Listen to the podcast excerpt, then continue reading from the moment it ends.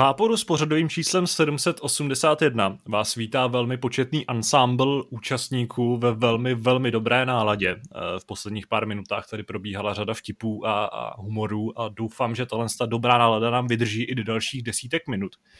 Eh, vítám tady Kubu Štěpánka. Nazdárek. Vítám tady taky Míru. Nazdar, Lazar. Jo, no. díky. Eh, dalším účastníkem je Aleš Tihlařík.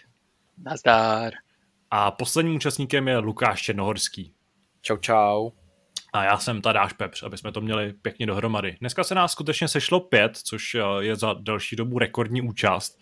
A já doufám, že tahle účast nebude znamenat to, že se tenhle ten podcast protáhne na asi 4 hodiny, protože já konkrétně na to třeba nemám úplně čas, ale uh, to zatím nechme záležitostí budoucnosti. Naším prvním tématem, jako vždy, eh, nemůže být nic jiného než to, co jsme v posledních dnech, týdnech, no hlavně v tom posledním týdnu hráli. Eh, zase asi můžeme navázat na, tu, na, na takovou tu klasickou tradici toho, že bude eh, jako první mluvit ten, kdo tady nebyl nejdíl. Ale tentokrát nevím, jestli to byl Lukáš nebo Aleš. Takže se chlapi domluvte a někdo z vás může uh, začít. Co jste taky, hráli? Tak jednoduše Aleš je z větší dálky, tak já mu to přenechám. Děj Aleši, pojď. Tak já jdu teda. Uh, no, hele, já jsem se poslední týdny věnoval hlavně Cyberpunku, o kterém tady určitě ještě nikdy nikdo nemluvil, takže kolik, že máme času. Um, ale nechal jsem tam asi 90 hodin, uh, bavilo mě to. Nijak mě to Cože, 90 hodin, jo? Cože, bavilo jo. tě to, jo? ale ne, provedl jsem to fakt úplně celé, to znamená nejen hlavní příběh, nejen vedlejší mise, ale i takové ty vyzobávačky ala Eh, otazníčky ze zaklínače. Eh, musím teda říct, že u hlavního příběhu mě délka ani ty zakončení nějak neurážely, taky eh, příběh se mi vlastně celkem líbil, i ty možnosti rozhodnutí na konci. Některé momenty byly fakt fajn, oceňuju třeba to, že tvůrci měli koule a udělali některé věci, které třeba v jiných hrách nevídáme to tak často, nebudu teda zacházet do detailů nechci úplně spojovat.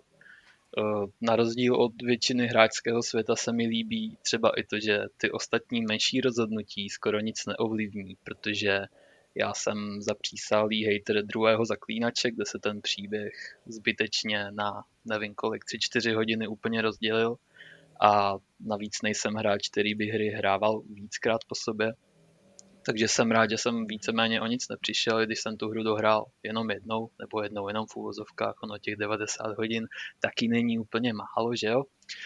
Um, líbila se mi vlastně kvalita vedlejších misí, i třeba jízdní model nebo soundtrack. Město bylo nádherné, i když teda prázdná. Uh, co se mi teda nelíbilo, nebyly ani tak ty bugy, které vlastně v PC verzi nebyly nijak otřesná, nebo minimálně ne pro mě, většinou spíš kosmetické věci. Ale co mi vadilo, na co nejsem u CD Projektu zvyklý, jsou spíš ty nedodělky. Co, co mě teda točilo fest, byla třeba pozice za volantem, kdy já jsem vlastně jezdil ve first person pohledu a zjistil jsem, že třeba u 30 až 40% aut vůbec nevidím přes kapotu, což jako mi přijde naprosto bizarní ale aspoň jsem se teda vžil do lidí, kteří to tak fakt mají v reálném životě. Bohužel v Cyberpunku nejde pozicovat vlastně pozice toho volantu nebo, nebo toho sedadla, což mě taky mrzí.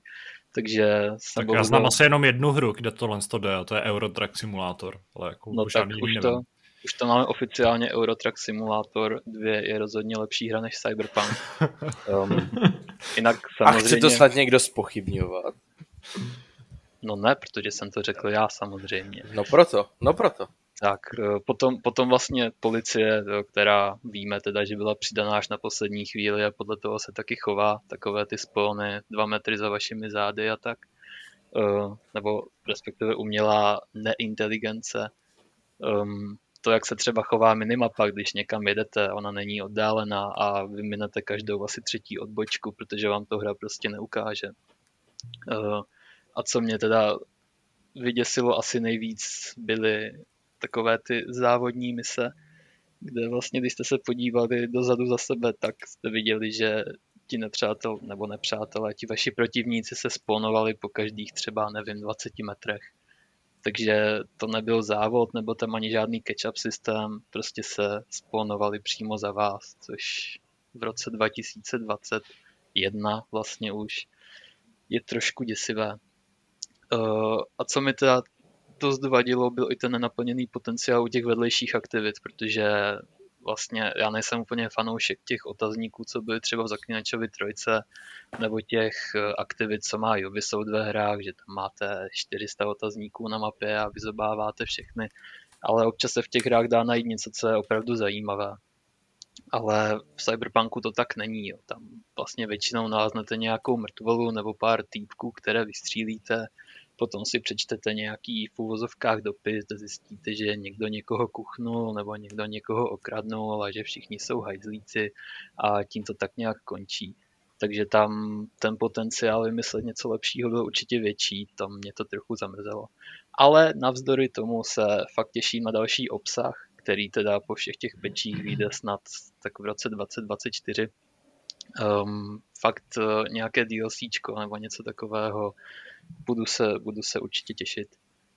Um, Mě by zajímalo, jestli jsi zahrál s kapelou Samurai. Uh, samozřejmě. Ale já teda... říkal?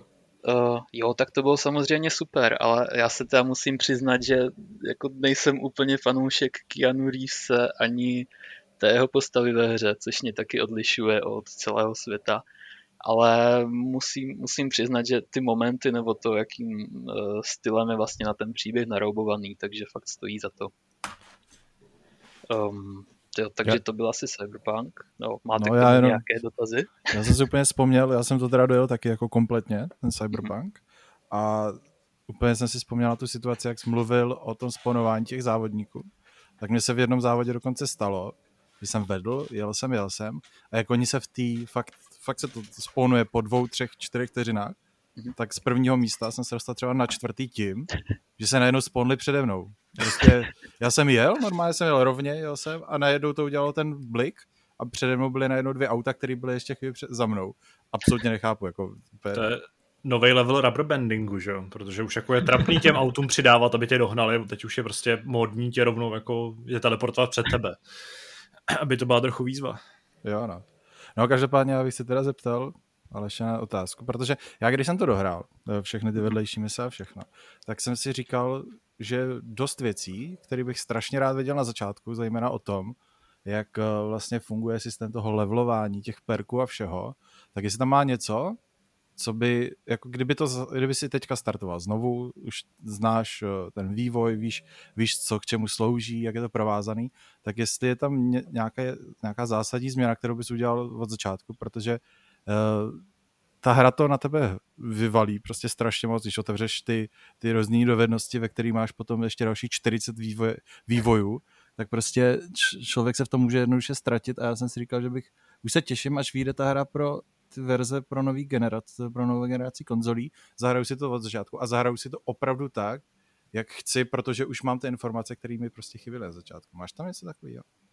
Uh, no, jako začátkem musím fakt souhlasit s tím, co jsi řekl, protože když jsem tu hru rozehrál, poprvé jsem otevřel ten strom, tak jsem úplně jako přestal mít chuť to hrát, protože fakt těch uh, skillů a různých malých vylepšení a, a možná, že i v tom je ten problém, protože většina těch vylepšení jsou opravdu kosmetické, jo, nebo nevím, vylepší něco o 3%, o 5%, člověk neví, co si pod tím představit, takže to máš určitě pravdu.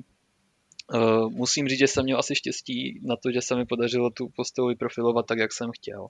Takže asi, asi bych ani nic extrémně neměnil. Já jsem vlastně šel eh, stylem stealthu a potom jsem řešil hlavně quick hacky, ale musím teda třeba uznat, že to vyvážení obtížnostní, nebo nevím, jestli ta hra vůbec počítala s tím, že bych dělal tolik vedlejších úkolů, že bych levloval tak uh, rychle, ale ten quick hacking se na konci stal tak overpowered prostě, že nevím, to, prostě jsem někam přišel, tam bylo 10 lidí a já jsem během dvou vteřin měl všechny na zemi.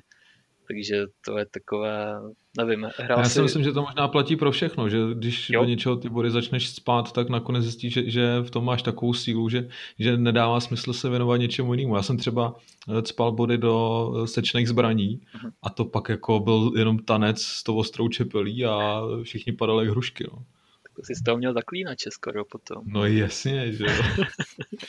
No ale má pravdu, protože eh, já jsem to měl dost podobně. Já jsem z začátku jel stealth a potom, když jsem dělal tu hlavní příběhovou linku, tak jsem si říkal, že si vyzkouším na těch vedlejších misích i ty další přístupy a začal jsem investovat hodně do revolveru a přesně jak říkáte, to jsem tam šel a prostě když, když člověk sázel ty hlavy, tak to měl vyčištěný za 50 vteřin. Takže on asi každým, každým způsobem nakonec se dostaneš eh, do té fáze, kdy jsi jako OP oproti, oproti těm postavám, které tam jsou. Takže asi, asi je to vyvážený tak, že vždycky jsi nevyvážený. No to je možná námět diskuzi. Chceme teda, aby ty hry fungovaly takhle, nebo chceme, aby se ten svět leveloval s námi? Protože za mě to třeba mám tak, že jako tenhle způsob mi vyhovuje a zároveň na konci fakt vidím, že to možná není úplně správně. Tak co, co byste řekli vy, kluci? Já. Ale mě to upřímně vlastně nevadilo, protože jsem to tak bral, že když jsem do toho ty body investoval, takže se mi to vrací, jo? že už jsem prostě naskylený a že to tomu vlastně odpovídá té realitě, že jsem víc než, než eh, ty běžní pěšáci, co proti mě jdou. Ale chápu, že jako někdo vůči tomu může mít výhrady. Jo. Já takhle hraju všechny RPGčka. Já takhle jako opakovaně zmiňoval, že v, Kingdom Come prostě asi každý už zná moji historku, kterou mě teda naučil eh, Adam, zámečník, když jsem jako pytlačil tak dlouho, až jsem prostě zabíjel všechny na jednu ránu a i když pak uh, jsem se pak mohl posmívat třeba těm lidem, co tvrdí, jak je uh, ten soubojový systém v Kingdom Come hrozně obtížný a jak je ta hrozně těžká. Když jsem prostě bytu v Přibyslavicích, jako jenom jsem tam běhal, takhle jsem všechny píchal do obliče a oni umírali, že jo, což to, je to jako legitimní způsob hraní, mě to bavilo a jsem rád, že autoři tomu jako nejdou nebo naopak, že, že tomu jdou naproti a že naopak tě nepenalizují za to, že děláš spoustu vedlejších úkolů a seš overpowered. Na druhou stranu třeba u toho zmíněného zaklínače mám pocit, že tam byl tenhle ten systém docela dobře vybalancovaný a i když jsem měl hodně vysklenýho Geralta a vlastně jsem ho měl oděnýho v nějakých těch nejlepších brněních s nejsilnějším mečem, tak ano, ta hra nebyla nějak jako obtížná, eh, třeba oproti tomu, jak byla na začátku, ale pořád jsem si nepřipadal jako bůh, jako byl můj neuvěřitelně jako nezničitelný Jindra, který pak eh, lámal těm jako profíkům kosti holýma rukama. Mně se to v podstatě líbí, tenhle ten vývoj, protože eh, často to koresponduje s tím vývojem eh, příběhu, kdy ty začínáš jako nějaký klasický pěšák, eh, nemáš nic moc a když ke konci už všichni se na tebe dívají, mluví s tebou jako prostě s tím, s tím mistrem všeho, tak se mi líbí, když i ty máš ty schopnosti, které tomu odpovídají. Vlastně u některých her se ti stává, že to leveluje s tebou, mluví s tebou jako s legendou, s nějakým jako uh, polobohem. A ty, a tě kousne zajíce po tobě. Přesně tak.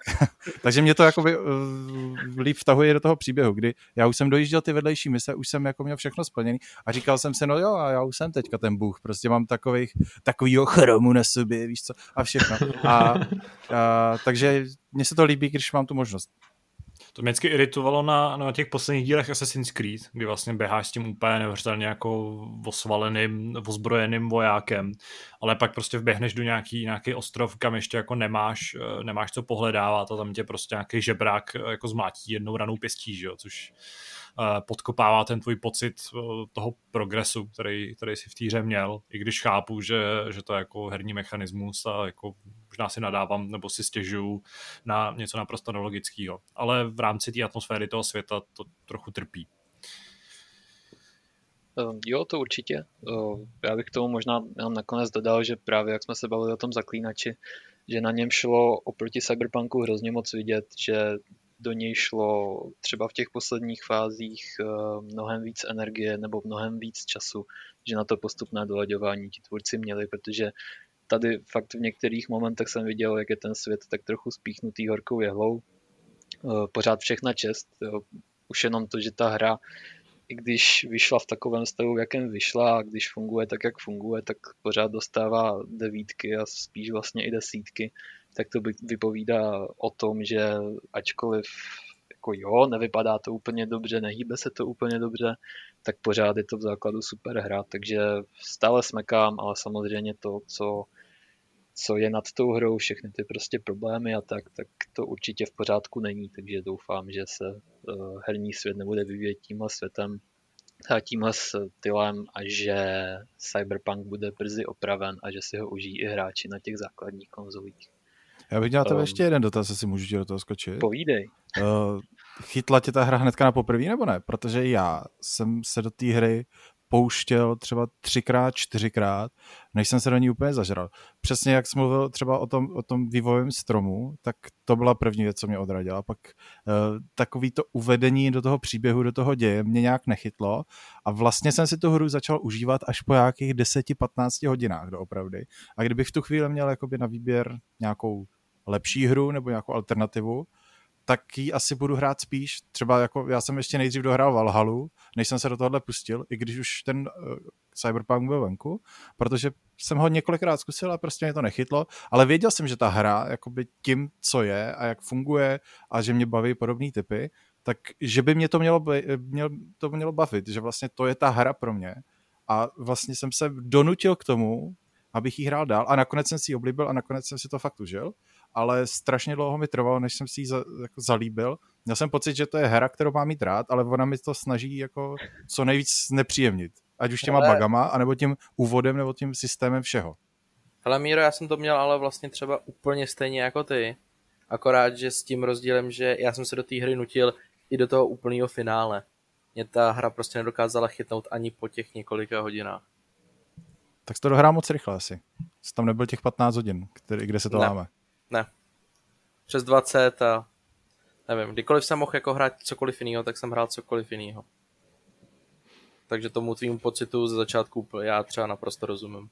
A mě samotného překvapilo, že se mi to tak zlomilo, že opravdu jsem si jako už po těch pár hodinách jsem si říkal, ale už jsem tomu dal dost, už jsem objevil ty základní mechanismy, už nějak chápu, co se děje a furt mě to moc nebaví, tak už jsem byl pomalu smířený s tím, že mě to prostě nebude bavit. Ale nakonec, tím, že fakt nebylo co jiného, tak jsem tomu dal ještě v těch pár hodin a zlomilo se to do toho, že se mi to fakt líbilo.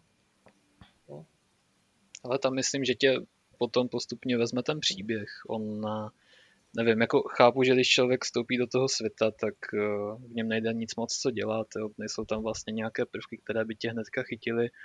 Uh, nevím, na mě tak nějak pořád funguje ta v uvozovkách CD projektí magie, že vlastně já vím, že všechno, co jsem od nich do posud hrál, bylo super a vím, že i když třeba jo, měl jsem tam ten a asi to pro mě byl i jediný moment, kdy jsem fakt jako přemýšlel, uh, jestli tomu ten čas věnovat, když jsem vlastně poprvé otevřel ten strom, jo, když jsem vlastně pořádně nevěděl, co mám dělat, protože ta hra, ten tutoriál vlastně stojí dost za pendrek, vlastně nevysvětlí skoro nic a hodí vás do toho světa a jako něco dělej, ale, ale nevím, no.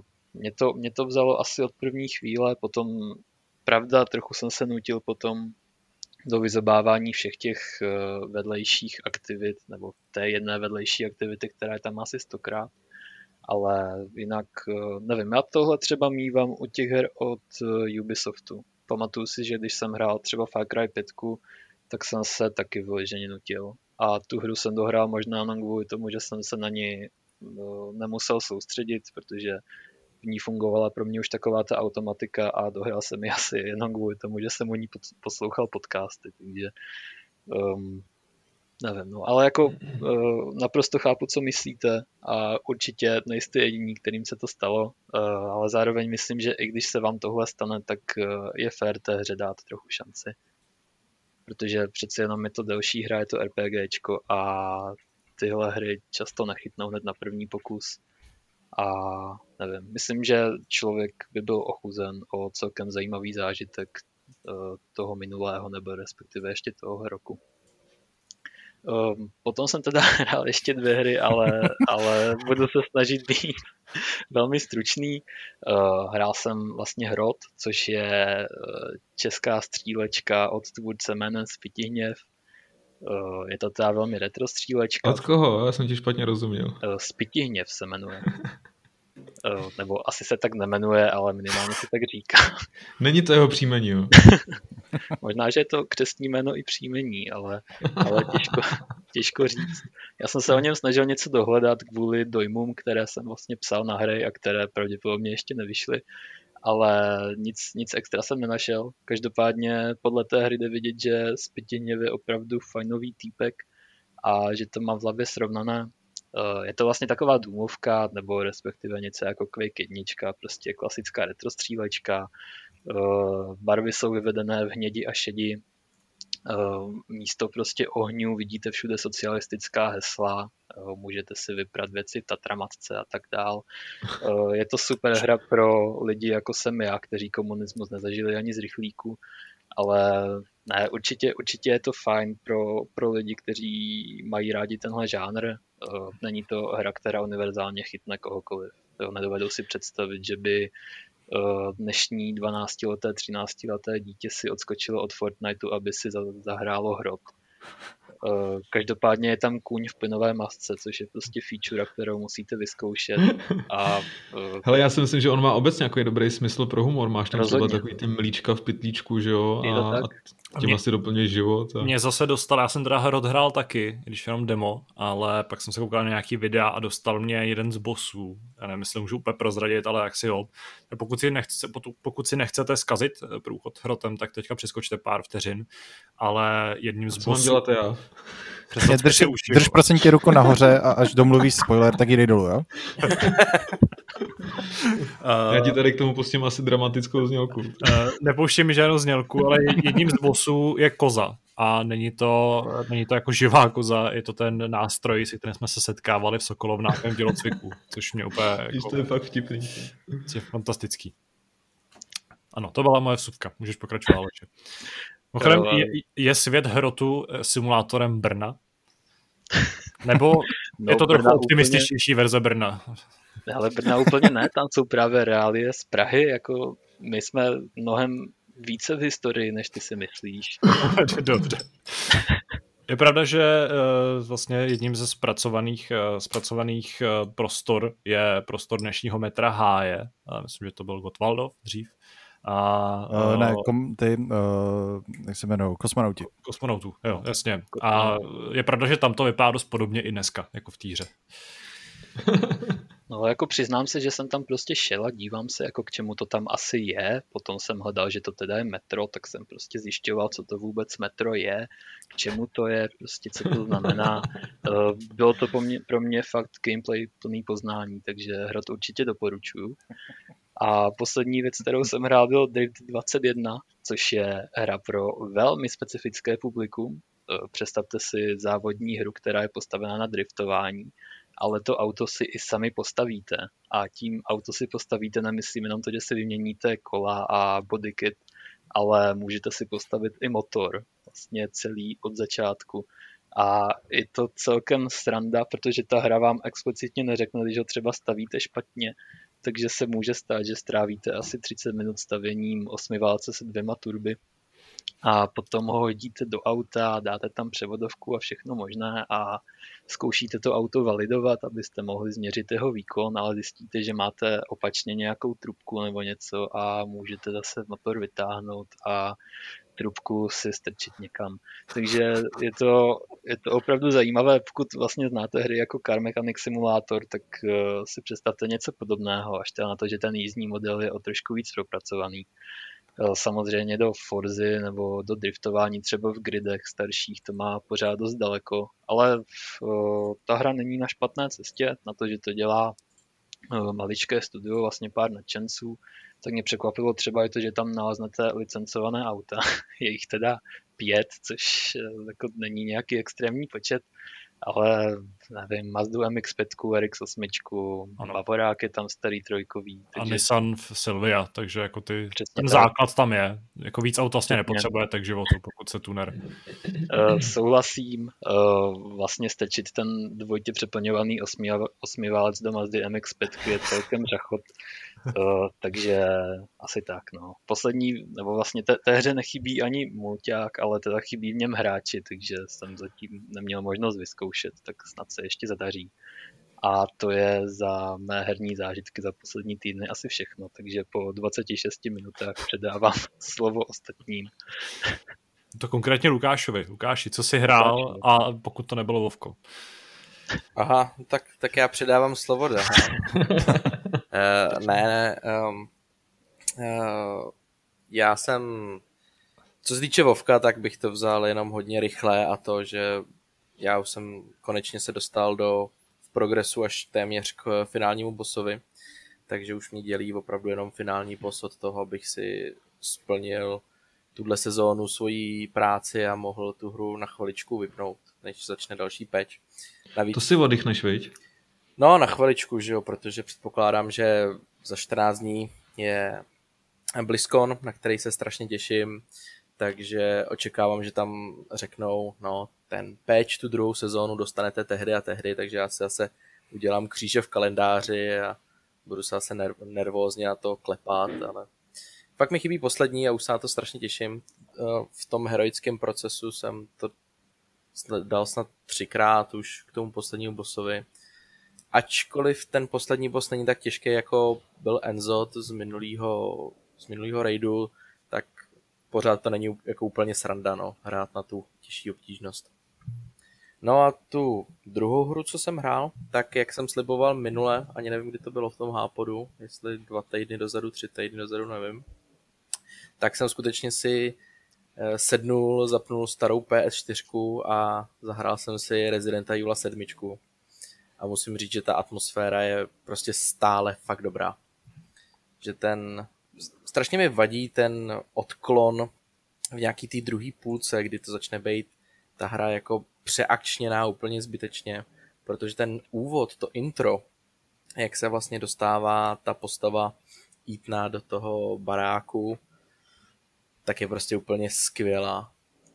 Takhle bych si prostě představoval toho Residenta Evil klidně jako celý, celý díl, protože ta atmosféra je hustá. Eh, člověk se jako fakt jako bojí otáčet, navíc hodně dělá to, že to je z první osoby a ne z té třetí, protože vždycky, když jsem se jako otáčel za sebe, tak jsem čekal, že tam na mě něco vybavne. Navíc, jak Kuba zmiňoval v osmičce ty zvuky z toho dema, tak i v té sedmice je to zpracovaný jako strašně dobře ty zvuky. Škoda prostě té druhé půlky, jak je to, jak to sklouzne do toho akčního módu a je to takový ten už typický čtvrtý, pátý díl trošku, těch nepřátel je tam čím dál víc, ale furt tam jako není za stolik munice a léčítek, takže jako za mě tu ten sedmý díl považuji hodně vysoko. Hele, a jsou tam takový nějaký uh, přímo lékačky, že tě to vyděsilo třeba v jeden moment úplně hrozně, nebo, nebo spíš jsou tam mo- momenty, že se bojíš uh, kontinuálně celou tu hru? No, no, jako to intro, to intro, i když jsem ho prostě hrál už, tak to intro je prostě tak vynikající, že se fakt jako bojíš jako cokoliv, jako kam se podívat do té nové místnosti, protože všude je tma, ty máš jenom jako malinkou baterku a je to, ta atmosféra je fakt dobrá. Ale lekaček tam několik je, ale spíš než bych se lek já, tak se lidsky jako lekala Káťa teda u toho. A, ale co na mě funguje jako spíš než to lekání, tak zrovna v tomhle díle eh, je paní domácí Bakerová, která se, který vlastně narostou trošičku ruce a nohy a vypadá jak ta eh, věc z věci od Carpentera. A jako v momentě, kdy tam začnou po tobě líst jako pavouci a tahle ta havěť, tak to já se spíš tak jako nějak ošívám a vždycky bych nejradši jako předal ten ovladač jako Kátě, ale ona řekne prostě ani náhodou, prostě odehraj si to sám, že jo. Když už jsme u těch paní domácích, tak uh, studuješ nadšeně, nebo uh, jiný a, uh, přízvisko na, nad, nad uh, záporačku z dalšího dílu, uh, která teďka si získala velkou pozornost hráčů a fanoušků. Velký obdiv, věď, získává. No. Zajímá tě, jak velkou nohu má, nebo jak velký má nějaký jiný části těla? No já jsem byl potěšený tím, tím demem, tím finále, že se tam jako obraz, zobrazila v těch dveřích a že to bylo takový jako pro toho, kdo to nečeká, tak je to takové nečekané, překvapivě. Ale já se na to těším. Já se fakt na ten osmý díl těším a vzhledem k tomu, že letos nevíde ani Diablo 4, doufám, že vyjde Overwatch 2, dozvíme se za, za pár dní a nevěřím upřímně moc Sony, že by letos vydali něco, co by mě jako fakt chytlo za srdíčko, takže pro mě ten Resident Evil 8 je dost možná jako nej, největší kandidát roku, no. Ale z Rezidentu je ta paní s těma velkýma očima, jak na mě teď pořád vyskakuje. Ano, hlavně má asi ano, 3 metry a z nějakého důvodu to hráčům hrozně imponuje, že je vysoká, ale jako No tak Jakože vysoký holky jsou sexy, jo. Vysoký holky jsou sexy, ale ono, ono hlavně záleží na těch nohou a ona je jako tak oblečená, že to nevidíš, jako kde se ty nohy spojují, ale to už nám dala evoluce eh, nám pánům do vínku, no a že se nám jako spojily nohy, jo? Nebo? Ne, jakože když, jo, když máš kolena. Vždycky budu jako... Já ti nechci jako vyvádět z omylu, dívám se tady dolů a já mám v každou zvlášť. Ne, tak je... to tak Lukáš nevypadá jako matrioška nebo takový to jako Beyblade nebo prostě to. Ne, já jsem to myslel tak, že nám jako dala Beyblade. evoluci do vínku eh, to, že se nám líbí vysoké ženy právě protože čím delší mají nohy, tak tím nám se jako uh, zvyšuje ta představivost, kde ty nohy končí, že jo. Dobře. A to platí, jsi potěšitel nebo utěšitel? Nebo... jo, to už jsem zase zapomněl, co to David, jak to David vysvětloval, ty jo. No, posuňme, se dál. Posuň, posuňme se dál. Já se, na to, já se na to osmičku těším, takže jsem rád, že jsem si to připomněl. A ku podivu jsem to jako dohrál na dva zátahy, tu sedmičku. Takže zase... No, jak je to dlouhý teda? Jo, myslím si, že to bylo tak na 12 hodin plus minus. Hmm. Možná 9, teď nevím, teď jsi mě zaskočil. Myslím, že 9, že jsem to dal jako na 7 hodin a pak jsem to dodělal 4 nějaký hodiny, takže nad 10 jo, let. 9, no. 9, no. ano. A dále? No a to je to je z mé týdenní, týdenní, 14 týdenní, 3 týdenní, jako všechno. Já hned navážu, eh, já totiž toho nemám až tak moc. Taky jsem zkoušel hrot, eh, což vlastně vypnulo i v tom, co, o co jsem se bavil, eh, bavil s Alešem tady před chvílí. A mě teda hrot bavil překvapivě, protože nejsem žádný velký fanoušek hardcore stříleček nebo takových těch oldschoolových stříleček ale tohle mi vlastně přišlo docela, docela v pohodě. Uh, vedle toho jsem hrál hru, jejíž jméno si nepamatuju, ale doporučoval nám ji David, uh, protože vyšla v rámci toho aktuálního Steam festivalu. Já to zkusím najít, myslím, že to je něco jako Visera, uh, Visera Fest, no Visera Fest, protože druhý, druhý, druhý slovo je jenom demo, což je taky retro střílečka s okolností, takže jsem za to na týden hrál hned dvě. A nebudu k tomu nic předesílat, je to takový právě trochu jako kdyby se Hrot potkal s Hotline Miami a měli spolu takový jako uchylný ruský dítě nebo německý. A doporučuji vám to vyzkoušet, to demo je super, je to zábava, je to docela hardcore a je to hlavně jako neuvěřitelná řežba ale vedle toho jsem hrál i úplný opak, jako relaxační, krásnou, rostomilou hru, kterou je Snowtopie. My jsme ji před chvílí shodou okolností streamovali, takže si můžete pustit ze záznamu stream, kde ji ukazuju. Vyšly z ní i dojmy, jednoduše řečeno jde o Tycoon, ve kterém stavíte svůj vlastní lyžařský rezort eh, v jedné z fiktivních nějakých oblastí pohoří. Eh, stavíte v ní lanovky, eh, kreslíte, kreslíte nebo malujete, nebo jak to správně nazvat, sjezdovky. Musíte uspokojovat několik druhů lyžařů podle různých obtížností, klasicky zelená, modrá, červená, černá a musíte jim nabídnout dostatečně rozmanitý sjezdovky, dostatečně dlouhý, samozřejmě musíte nabízet i, i občerstvení, nějaký teplo, nějaký, nějaký odpočinek a podobně.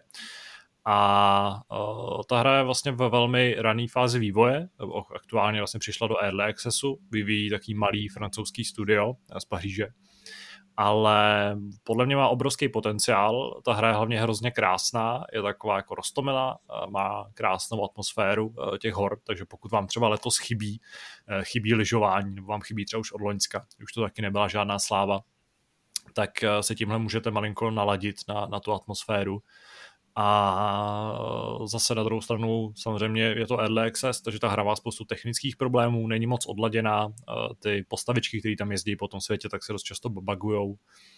A obecně ta hra jako nemá úplně cíl, nejsou tam žádný scénáře, eh, není tam žádná výzva, není tam vlastně jako nic moc, co by vás hnalo dopředu, kromě toho, že budujete ten svůj, ten svůj areál a lákáte do něj čím dál tím víc eh, lyžařů. A vlastně i toho obsahu docela rychle dojde, docela rychle vyskoumáte všechno, co v týře vlastně je dostupné, všechny budovy a všechny, všechny lanovky, všechny restaurace a pak můžete jenom jako nekonečna rozvíjet ten svůj, eh, ten svůj tu svoji instituci lyžařskou. Takže uh, pokud vás baví uh, budovatelské strategie a máte rádi sníh, tak určitě Snowtopy sledujte. Jediný problém, nebo takový velký další problém je to, že ten Early Access je docela drahý, stojí 21 euro, což mi přijde za, za jako Early Access hodně, jako řekněme, work in progress hru, jako docela odvážnej, odvážnej, odvážná cena. Takže možná si nejdřív zkuste nějakou alfu, kterou najdete na, na oficiálním webu hry, a nebo si podívejte na pár videí, jestli vám to stojí za to, ale za mě jako je to určitě hra, kterou se vyplatí, vyplatí sledovat. A myslím, že to je z, z těch jako velkých her, z těch zajímavých her, co jsem eh, v uplynulém týdnu hrál všem, protože jsem tomu vlastně věnoval docela dost času. Tak Míro, pokračuj. Takže uh, já jsem tenhle týden strávil vlastně dvěma hrama. Uh, první z nich byla hra, kterou jsem recenzoval. Jde o Werewolfa Apocalypse, uh, Earthblood. Ježíš, to mě tak zajímá, co na to řekneš. No a jako, uh, jak bych to řekl, víc Lidl hru asi nenajdete, jo? Ona ta hra... Jsem čekal, že řekneš něco z prostýho. Co bych měl říkat z prostýho? Je to dobrá hra, jo? Chceš říct, že to je fakt dobrá Takhle, hra? je to jako dobrá Lidl hra. Jakože, kdybyste šli do toho krámu, šli si koupit 10 rohlíků, nějakou šunku, pití na večer, nějaký já, ta, tuzemáček a vedle toho, vedle toho pásu stál, stál ten stojan s hrama a měli jste tam uh, různý ty hry jako Mall Tycoon a Snowtopy. Snowtopy. a nebudu říkat další hry, protože by to dopadlo blbě. A vzali jste si tuhle za tři stovky tak jste podle mě fakt šťastný. A ještě by bylo dobrý, kdyby byl třeba rok 2004, jo, jakože to by taky dost pomohlo. Jo, no, dobře, no. Tak. Jste si domů Každopád- přinesli svůj PlayStation 2, rozbalili jste si ho. no. Ne, jako No, ta hra je když si vezmeš domů tu zemáček, tak jsi šťastný jako defaultně, ne? To je pravda, to je pravda. Každ- Každopádně, pokud bych se měl takový zastavit té hry, uh, jde o third person akční adventuru možná, uh, kde vlastně hrajete za, za postavu, která je vlkodlak, s tím, že tu svoji, uh, tu svoji proměnu z člověka na, na vlka, lomeno vlkodlaka, uh, dokážete do určitý míry ovlivňovat. A vychází z toho základní herní mechanismy, kdy vlastně eh, jedna z věcí, která hrozně ovlivňuje ten vývoj je rage, naštvanost nebo vztek, kdy vlastně jakmile se vám naplní tenhle ten parametr, tak se přeměníte na toho vlkodlaka, zároveň si to můžete doplňovat, zároveň to můžete snižovat a vlastně v té hře je strašně moc zajímavých nápadů, který kdyby zpracovalo nějaký velký studio s pořádným rozpočtem a s pořádným časem, tak by to mohla být fakt super hra. Kdyby si to vzal třeba Ubisoft, to je podle mě taková Ubisoftí hra od francouzských vydavatelů, který na to měli málo času a peněz, jo. A používali uh, animace a asety z nějakých bank, uh, místo toho, aby se je vytvořili. Uh, ještě ty banky jsou třeba fakt z toho roku 2004-5, jo, takže většina postav je fakt ošklivá. Jako, to se nedokážete představit, jak ošklivá postava může v současnosti být. Uh, mám pocit, že si dali záležet Ale až jenom... 2004 je to dobrý, říkáš. Já fakt, kdyby tahle hra vyšla někdy jako na začátku nového tisíciletí, tak jsou z ní všichni unešený a to myslím jak po stránce grafický, to je samozřejmě, ale i po stránce hratelnostní, protože tam máte spoustu, eh, ka- každý, každá situace se dá vyřešit několika způsoby, eh, několika rovná se dva a rovná se vždycky dva. Jo, že máte prostě stealth, který je já nevím, jak to popsat, jako striktně lineární, jo? že vy přijdete do nějaký arény nebo do nějaký, do nějaký místnosti s tím, že ta stealth situace se dá vyřešit prakticky jenom jedním způsobem a to tady projdeš jako vlk touhle rourou, tady tohodle člověka tiše uspíš, protože tamhle ty dva stojí přesně v té pozici, kde jí nikoho jiného nemůžeš uspat a nikoho jiného nemůžeš napadnout, aby si, aniž by se tě všimli. Pak tady musíš přeskočit tohle, tady musíš udělat tohle a vlastně je to zajímavý v tom, že vám dává tu hru možnost uh, to vyřešit i jinak, ale, ale ne, ne moc, je to jako fakt jako dvě lineární cesty, nebo jedna lineární s tím, že ta akční je prostě tam naběhnout a všechny vymlátit, což není problém ani na ty těžší obtížnosti. Ale je tam několik zajímavých prvků, které by se daly použít i v jiných hrách. Třeba se mi strašně líbilo to, eh, je to tam teda jenom několikrát za celý ten, za celý, za celý ten příběh nebo průběh tou hrou. A je to, když máte dialog, tak vy jako vlkodlak, když překonáte nějakou tu hranici steku, tak se přeměníte na toho vlkodlaka a nemůžete se jakoby udržet a v tu chvíli se přeměníte rovnou. A vy, když s někým debatujete, tak máte vždycky dialogové možnosti, jsou třeba dvě, tři a vlastně vy se snažíte, nevím, dosáhnout něčeho, získat informaci nebo tak a máte vždycky několik těch možností na reakci a když reagujete správně, tak pokračujete dál, získáváte ty informace a když reagujete špatně, tak vám zroste jednotka toho steku. Čili vy vlastně máte něk, jenom několik pokusů, co, což si pak můžete vylepšovat. Za začátku máte čtyři ty jednotky, takže když odpovíte čtyřikrát špatně, tak se přeměníte, pak jich můžete mít, eh, teď si z hlavy nespomenu, třeba 8-10. S tím ale, že ten vztek zároveň je jakoby pozitivní věc, protože když máte ten vztek, tak ho můžete využít v tom souboji. Čili vy si v průběhu těch misí doplňujete ten vztek záměrně, vylepšujete si to, kolik toho vzteku získáte, když někoho tiše sejmete, nebo když někoho trefíte kuší, nebo podobně. Čili vy tam máte jeden parametr, který je zároveň pozitivní a zároveň negativní a musíte to vyvažovat. Bohužel to vyvažování se tam děje jenom několikrát a za prvý na to nejste vůbec připravený a za druhý uh, vlastně se to dá překonat tím uh, jednoduchým bojem ale ta hra je jako ošklivá, nápaditá je v určitém smyslu, ale naopak uh, toho, toho, kromě tohohle to nabízí strašně málo a vlastně minimálně ze začátku to není moc zábava hrát. Pohybujete se uh, celkově v takových dvou oblastech, a který vůči sobě jsou rozmanitý. Jednou jste v takovém eh, magickém lese tmavým a po druhý jste na nějaký poušti a, ale to je vlastně všechno. Ta hra, jako dohrál jsem jí, kdybych ji hrál jen tak, ne na recenzi, tak si myslím, že ten začátek nepřekonám. Později, když se vám otevírají ty možnosti, tak, tak se to trochu zlepšuje, zžíváte se do toho soubojového systému, který je opravdu jednoduchý, bych řekl, s tím, že není ani moc zábavný. A to je vlastně všechno. Víc se dozvíte asi v recenzi, se o tom rozepíšu. Každopádně jde o Lidl hru, která je zábavná v rámci těch ostatních na tom stojanu, ale v rámci, jako nedoporučil bych vám ji, pokud máte možnost si zahrát jakoukoliv jinou hru v podstatě.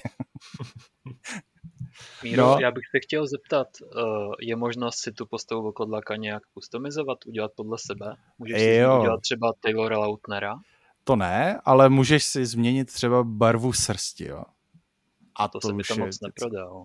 No, ne. no tak ale dám ti tady k tomu ten tu zemáček, co mám za sebou, tak kdybys jako... tak to bude jiná. Kolik lahví si u toho vypil? Jo, málo. Nedostatečně, tak bych to řekl. ne, každopádně, eh, přek, jako, já jsem o toho moc neočekával.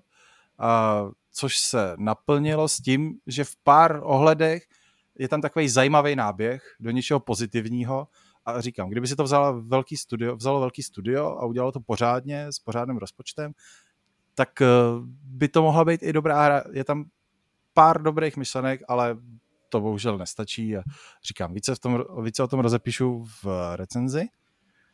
A Potom druhá hra, do který, který jsem strávil pár hodin, je uh, Jump King. Uh, ano, vracíme se zpátky. Podařilo se mi po- překonat, uh, dokončit základní hru, která byla nakonec... Děkuji, děkuji. Nakonec to bylo jednodušší, než jsem si myslel teda. Jsem až překvapený, zejména ta závěrečná část, jako když jsem překonal nějakou kritickou hranici u sebe, tak tu závěrečnou část uh, jsem měl hotovou za 10-15 minut. Až jsem byl skoro smutný, ale nezasekl jsem se na místě, rovnou jsem se pustil do rozšíření a už tady 2 eh, hodiny 38 minut 55 vteřin eh, bojuju s prvním, prvním DLCčkem a začíná mě to pěkně štvát. Jako. Takže dobrý, takže je to dobrý, je to dobrý. A doporučuji a doufám, že už to všichni hrajete. Eh, bohužel ne, já se trýzním u jiných her, ale naprosto chápu tvoje nadšení. Já vždycky, když dohraju každou sousovku nebo se mi podaří nějaký boss, tak jsem vždycky vlastně taky na jednu stranu smutný, protože už je to za mnou vlastně, že jo. Ano, přesně, to jsou ty pocity. Člověk má rád, že to překonal, ale zároveň už je to za tebou. Ale tady vím, že mě čeká pak ještě jedno DLC, takže vím, že ještě může být hůř, takže dobrý. takže ty vlastně takový happy gay, jo.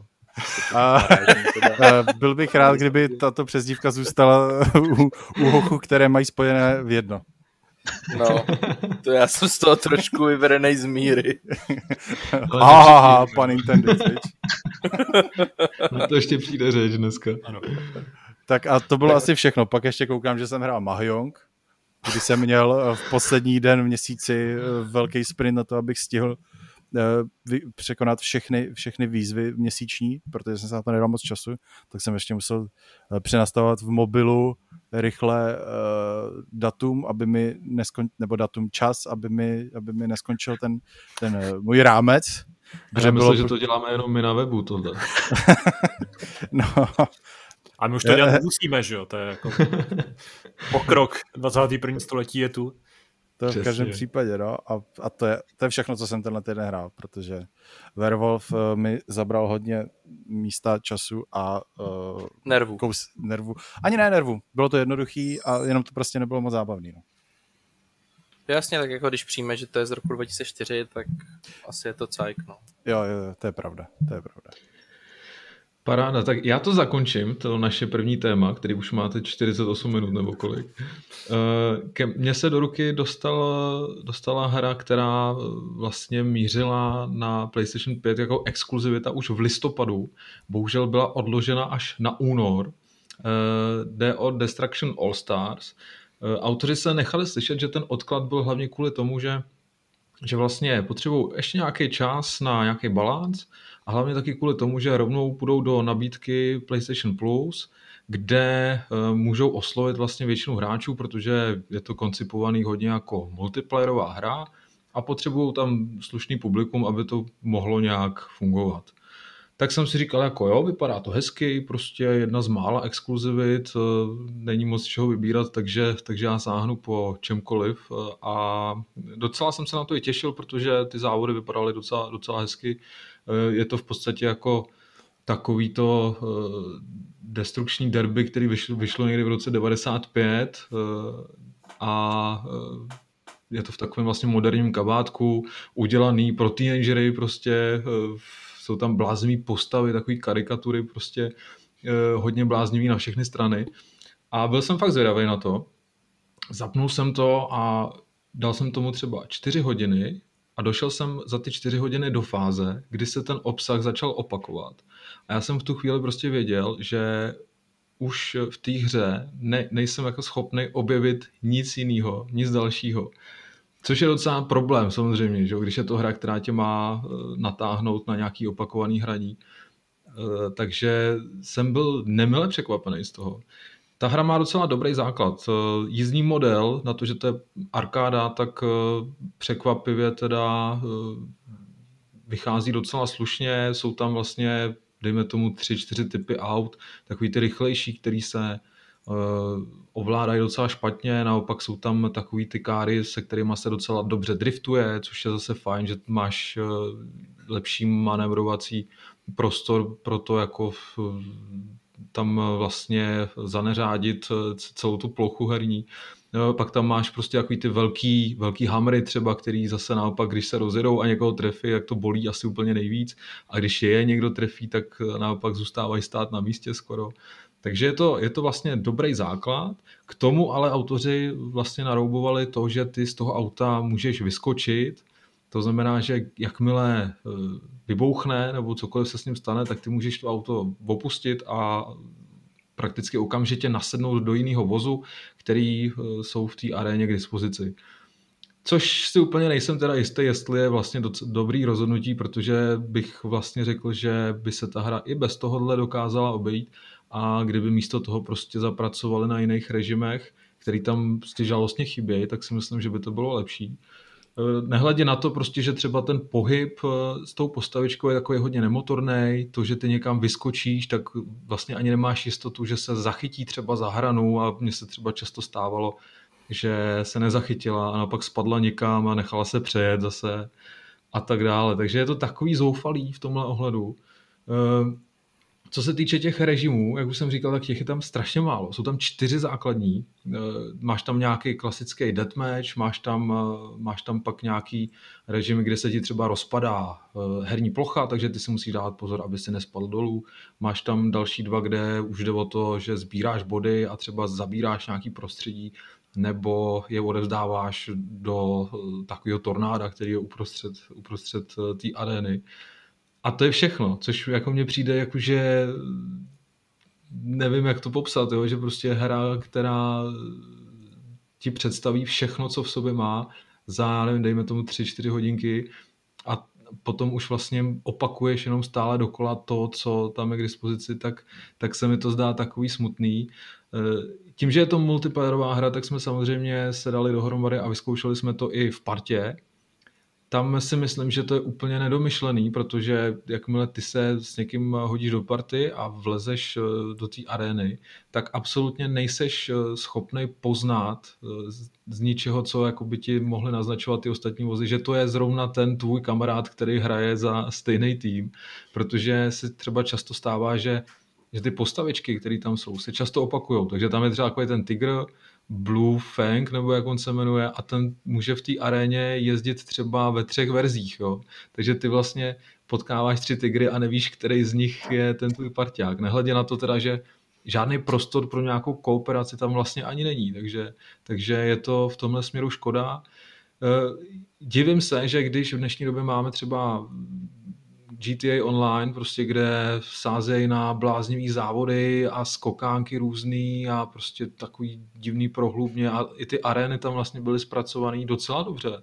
Takže se třeba trošku neinspirovali tímhle a že ty arény nebyly třeba zpracované nějakým o něco lepším způsobem, protože tam vyloženě jako jenom jezdíš do kolečka, eh, jsou tam třeba, já nevím, prvky jakože větrák, obří a když tě zrovna trefí tou jednou eh, vrtulí, tak, tak prostě zemřeš, ale to je všechno, jo? že by tam byly třeba nějaký skokánky, že by se s tím autem dostal do vzduchu, na někoho dopadnul třeba a tím ten automobil třeba rozbil, tak to se vůbec nestává.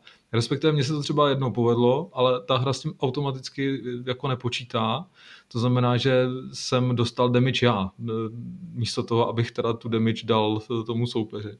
A je to prostě vlastně ve finále takový spíš zklamání. Fakt jsem od toho čekal víc. Eh, je vidět, že autoři si šetří ten obsah eh, na eh, pozdější dobu, protože je to prostě live service hra, takže oni potřebují ten zájem o tu hru tím obsahem nějak prostě udržovat. Myslím si, že by si měli pohnout a dodat tam hodně rychle něco dalšího, protože jestli to neudělají, tak ten zájem jezdců, který tam najeli hned v té první vlně, hodně rychle opadne a, a řekl bych, že znova to nastartovat eh, jim dá hodně velkou práci, no. takže jestli se to teda vůbec stane. Když tady máme prostě jiný, jiný trendy, které se chytily sami od sebe, tak to si myslím, že, že tady se nestalo. A to, že ta hra vlastně šla rovnou do eh, PS Plus, tak si nemyslím, jako, že kvůli tomu, že že potřebovali lidi eh, do toho multiplayeru, ale myslím si, že to je hlavně kvůli tomu, že zjistili, že by za tu hru eh, nikdo 2000 korun nedal. Nebo možná dal, ale pak by ty lidi vlastně byli hodně rozlubený, nebo minimálně třeba já bych byl hodně naštvaný, že jsem za něco takového vyslal 2000, protože, jak říkám, po třech, čtyřech hodinách se to začíná opakovat a začíná to být tak trošku nuda. Eh, zdravím tímto Marka Selingra a Davida Absolona, se kterým jsme absolvovali eh, jízdu eh, v partě a který z té hry vlastně nebyli, nebyli vůbec nadšený, měli takový podobný pocity jako já. A co se nám stalo, prostě situace, sedíme v menu, že jo, kluci se třeba připojili do party, Uh, hra se spustila a já říkám, kluci, kde jste, jedeme a oni, no my, my čekáme ještě v menu. Říkám, OK, tak jsem se vrátil zpátky, zase jsme založili tu hru a už jsem si myslel teda, že se dostali do hry, jezdím prostě asi, já nevím, eh, tři, čtyři minuty a kluci mi najednou říkají, hele, můžeš nám dát teda tu pozvánku, že bychom se taky připojili do hry. A já říkám, vy tady jako nejste. tak teď bych se tě asi zeptal na to, jestli jsi si opravdu jistý, že tam není žádná indikace spoluhráčů, nebo prostě s nikým nehrál, jo? Hele, eh, když se podíváš na tabulku, tak jsou vidět, jsou tam zaznamenaný v žebříčku, jo? takže když a my, to je vlastně asi jediný způsob, jak, jak si můžeš ověřit, že tam s tebou jsou. Jo. Že by se vyloženě potkal a že byste se zasmáli nad tím třeba, že se tam podařily nějaký psíkusy, to se absolutně nestane. A spíše to taková až tragédie, bych řekl. Jo. Že, eh, mně se zdá, že si to vůbec neskusili eh, v tom studiu, že by se jako ověřili, jestli by to mohlo být v tomhle režimu zábavný, jo. že se prostě připojí tři lidi nebo čtyři do jedné skupiny a spolu budou jezdit. Nejsou pro tohle udělaný ani žádný režimy, který by se jako tomu nabízely. Oni tě vlastně nikam ani nepustí. Tam máš z těch čtyř režimů můžeš v partě navštívit jenom dva. A to se samozřejmě zase hodně rychle ohraje, jo? takže místo toho, aby ti dali možnost třeba vytvořit si vlastní soukromou uh, růmku, nějakou arénu, kde byste se vyřádili, to tam prostě není. Jo? A myslím si, že je to velká škoda, a zatím, zatím je to takový hodně velký průměr. Ani si nemyslím vlastně, že by ta hra měla potenciál jako jako, sakra, teď mi vypadly úplně ten fotbal s autíčkama, sakra. Rocket League. Rocket League. Přesně tak, Rocket League. Takže to si nemyslím, protože tam jde o ten skill hodně a tam se ti můžou povíst jako zajímavé věci eh, a je to hodně, hodně kompetitivní. Tady jako OK, sice se můžeš naučit trošku líp řídit, ale stejně ve finále jde jenom o to trefit se do toho auta, který stojí přímo před tebou. A buď se trefíš nebo ne, můžeš to trošku natrénovat, ale myslím si, že vůbec to nemá potenciál v tom, aby se tam e, řešil nějaký prostě soutěže a tak dále, jo, to vůbec. Takže jsem jako takový z toho smutný až, protože jsem to docela vyhlížel a těšil jsem se na to, ale bohužel teda mě to spíš zklamalo. No. Já nevím třeba vy, jestli jste to nějak zaregistrovali a jestli se třeba jako chystáte, nebo jestli, jaký na to třeba máte názor na tady tu Gamesu. No na Xboxu to není, takže ne, ne, ne. Ne, to ti oznamuju, to není jako, že se ptám. to je jako moje vyjádření k tvý otázce. OK. no a třeba do budoucna, když si, když si budete pořizovat třeba druhou konzoli, tak jestli náhodou jako byste to neměli třeba v oku. Eh, mně se zdálo, že právě se o tom eh, hodně docela mluvilo, ale prostě zdá, zdá se mi, že spíš vaří z vody a že v té hře absolutně nic není a na, po té obsahové stránce je strašně chudá. No. Tak uvidíme. Já doufám teda, že, že to nastartujou, že dodají nějaký obsah další, protože by to byla škoda, kdyby to nechali zemřít. Hmm, hmm. Tak jo, ode mě to všechno. Nebudu zdržovat, máme hodinku, tak ať eh, to trošku odsejpá. Dobře, tak se posuneme k našemu prvnímu tématu.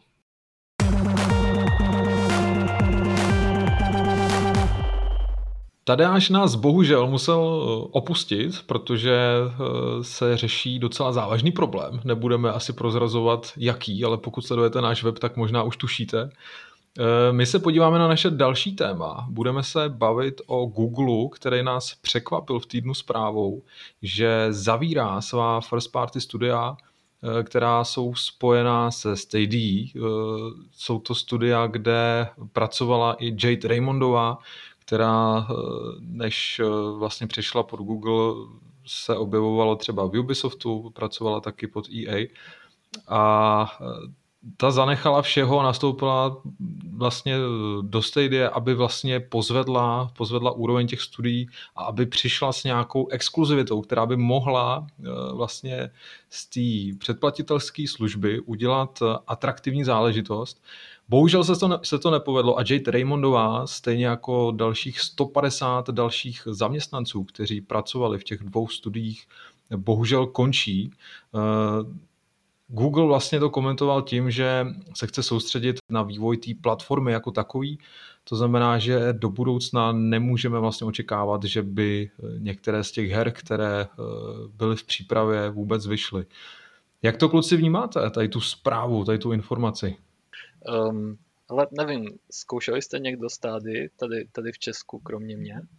No já bohužel ne, jako chtěl jsem, ale už asi nebudu mít ani příležitost.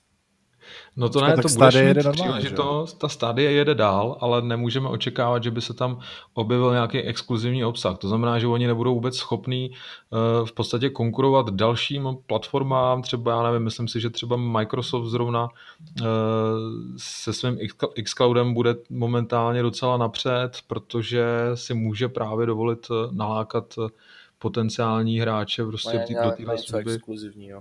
No, no, no. Zatímco prostě Stadia bude mít eh, pravděpodobně, alespoň v nejbližší době, pouze obsah od eh, třetích stran. Tak ono je otázkou, jestli je to vůbec problém, protože vlastně z toho, o čem jsme věděli, že Google kutí, nevím teda, nebylo toho moc, ale zároveň žádný z těch nápadů nebo z těch projektů, který byl aspoň trošku nastíněný, mi nepřišel jako něco fakt váhu, něco prostě, co by mělo ten herní svět zajímat, něco, co tady ještě nebylo já myslím, že přínos vlastně celé té platformy uh, spočívá hlavně v tom užít si to cloudové hraní a to, že Google nedodá žádné hry nebo že nebude mít teda vlastní studia, tak na té situaci asi zase tak moc nemění. Uh, já jsem vlastně Stadia zkoušel u sebe a můžu teda říct, že jak vlastně spousta lidí říká, že jo, mě to třeba běží, mě to běží parádně, mě to asi neběží vůbec. Eh, já se řadím spíš k té druhé kategorii hráčů. Eh, vlastně mám doma linku 500 megabit, to znamená něco, na čem by to opravdu už mělo běžet v pořádku. Eh, zkoušel jsem hrát Borderlands 3 a bylo to pro mě dost nehratelné, nezávisle na rozlišení, vlastně obrovský input lag a tak.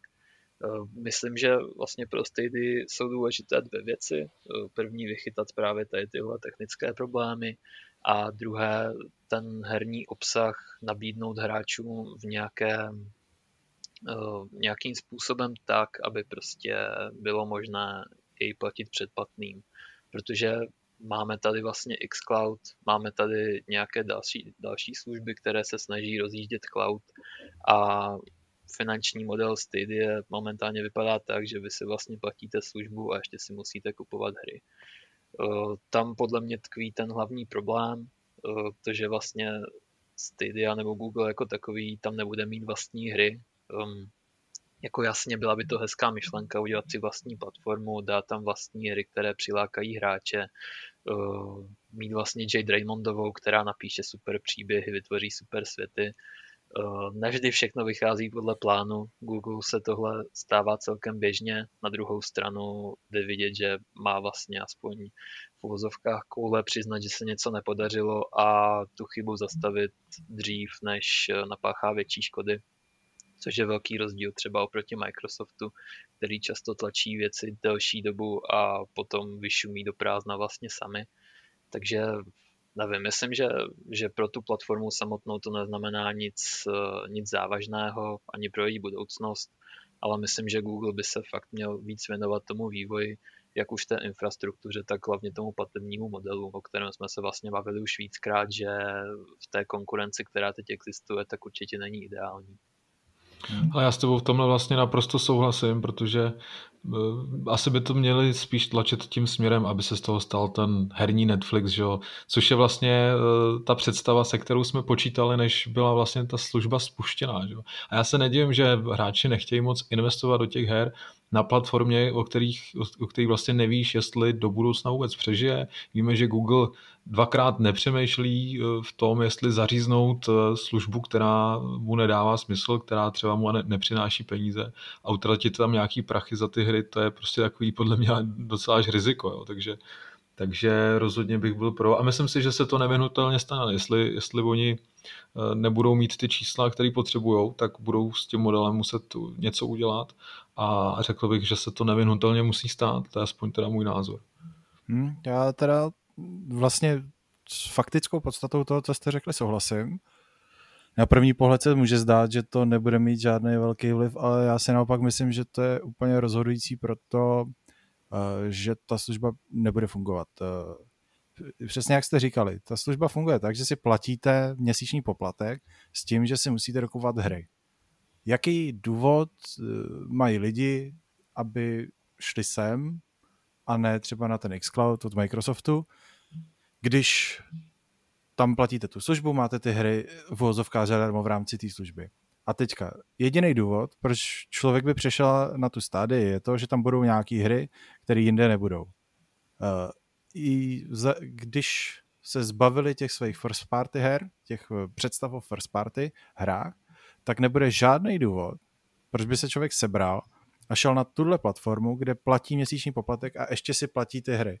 Prostě já tam nevidím žádný důvod, proč bych tam šel, kromě toho, že by měl nějakou super exkluzivitu, která by mě tam přitáhla.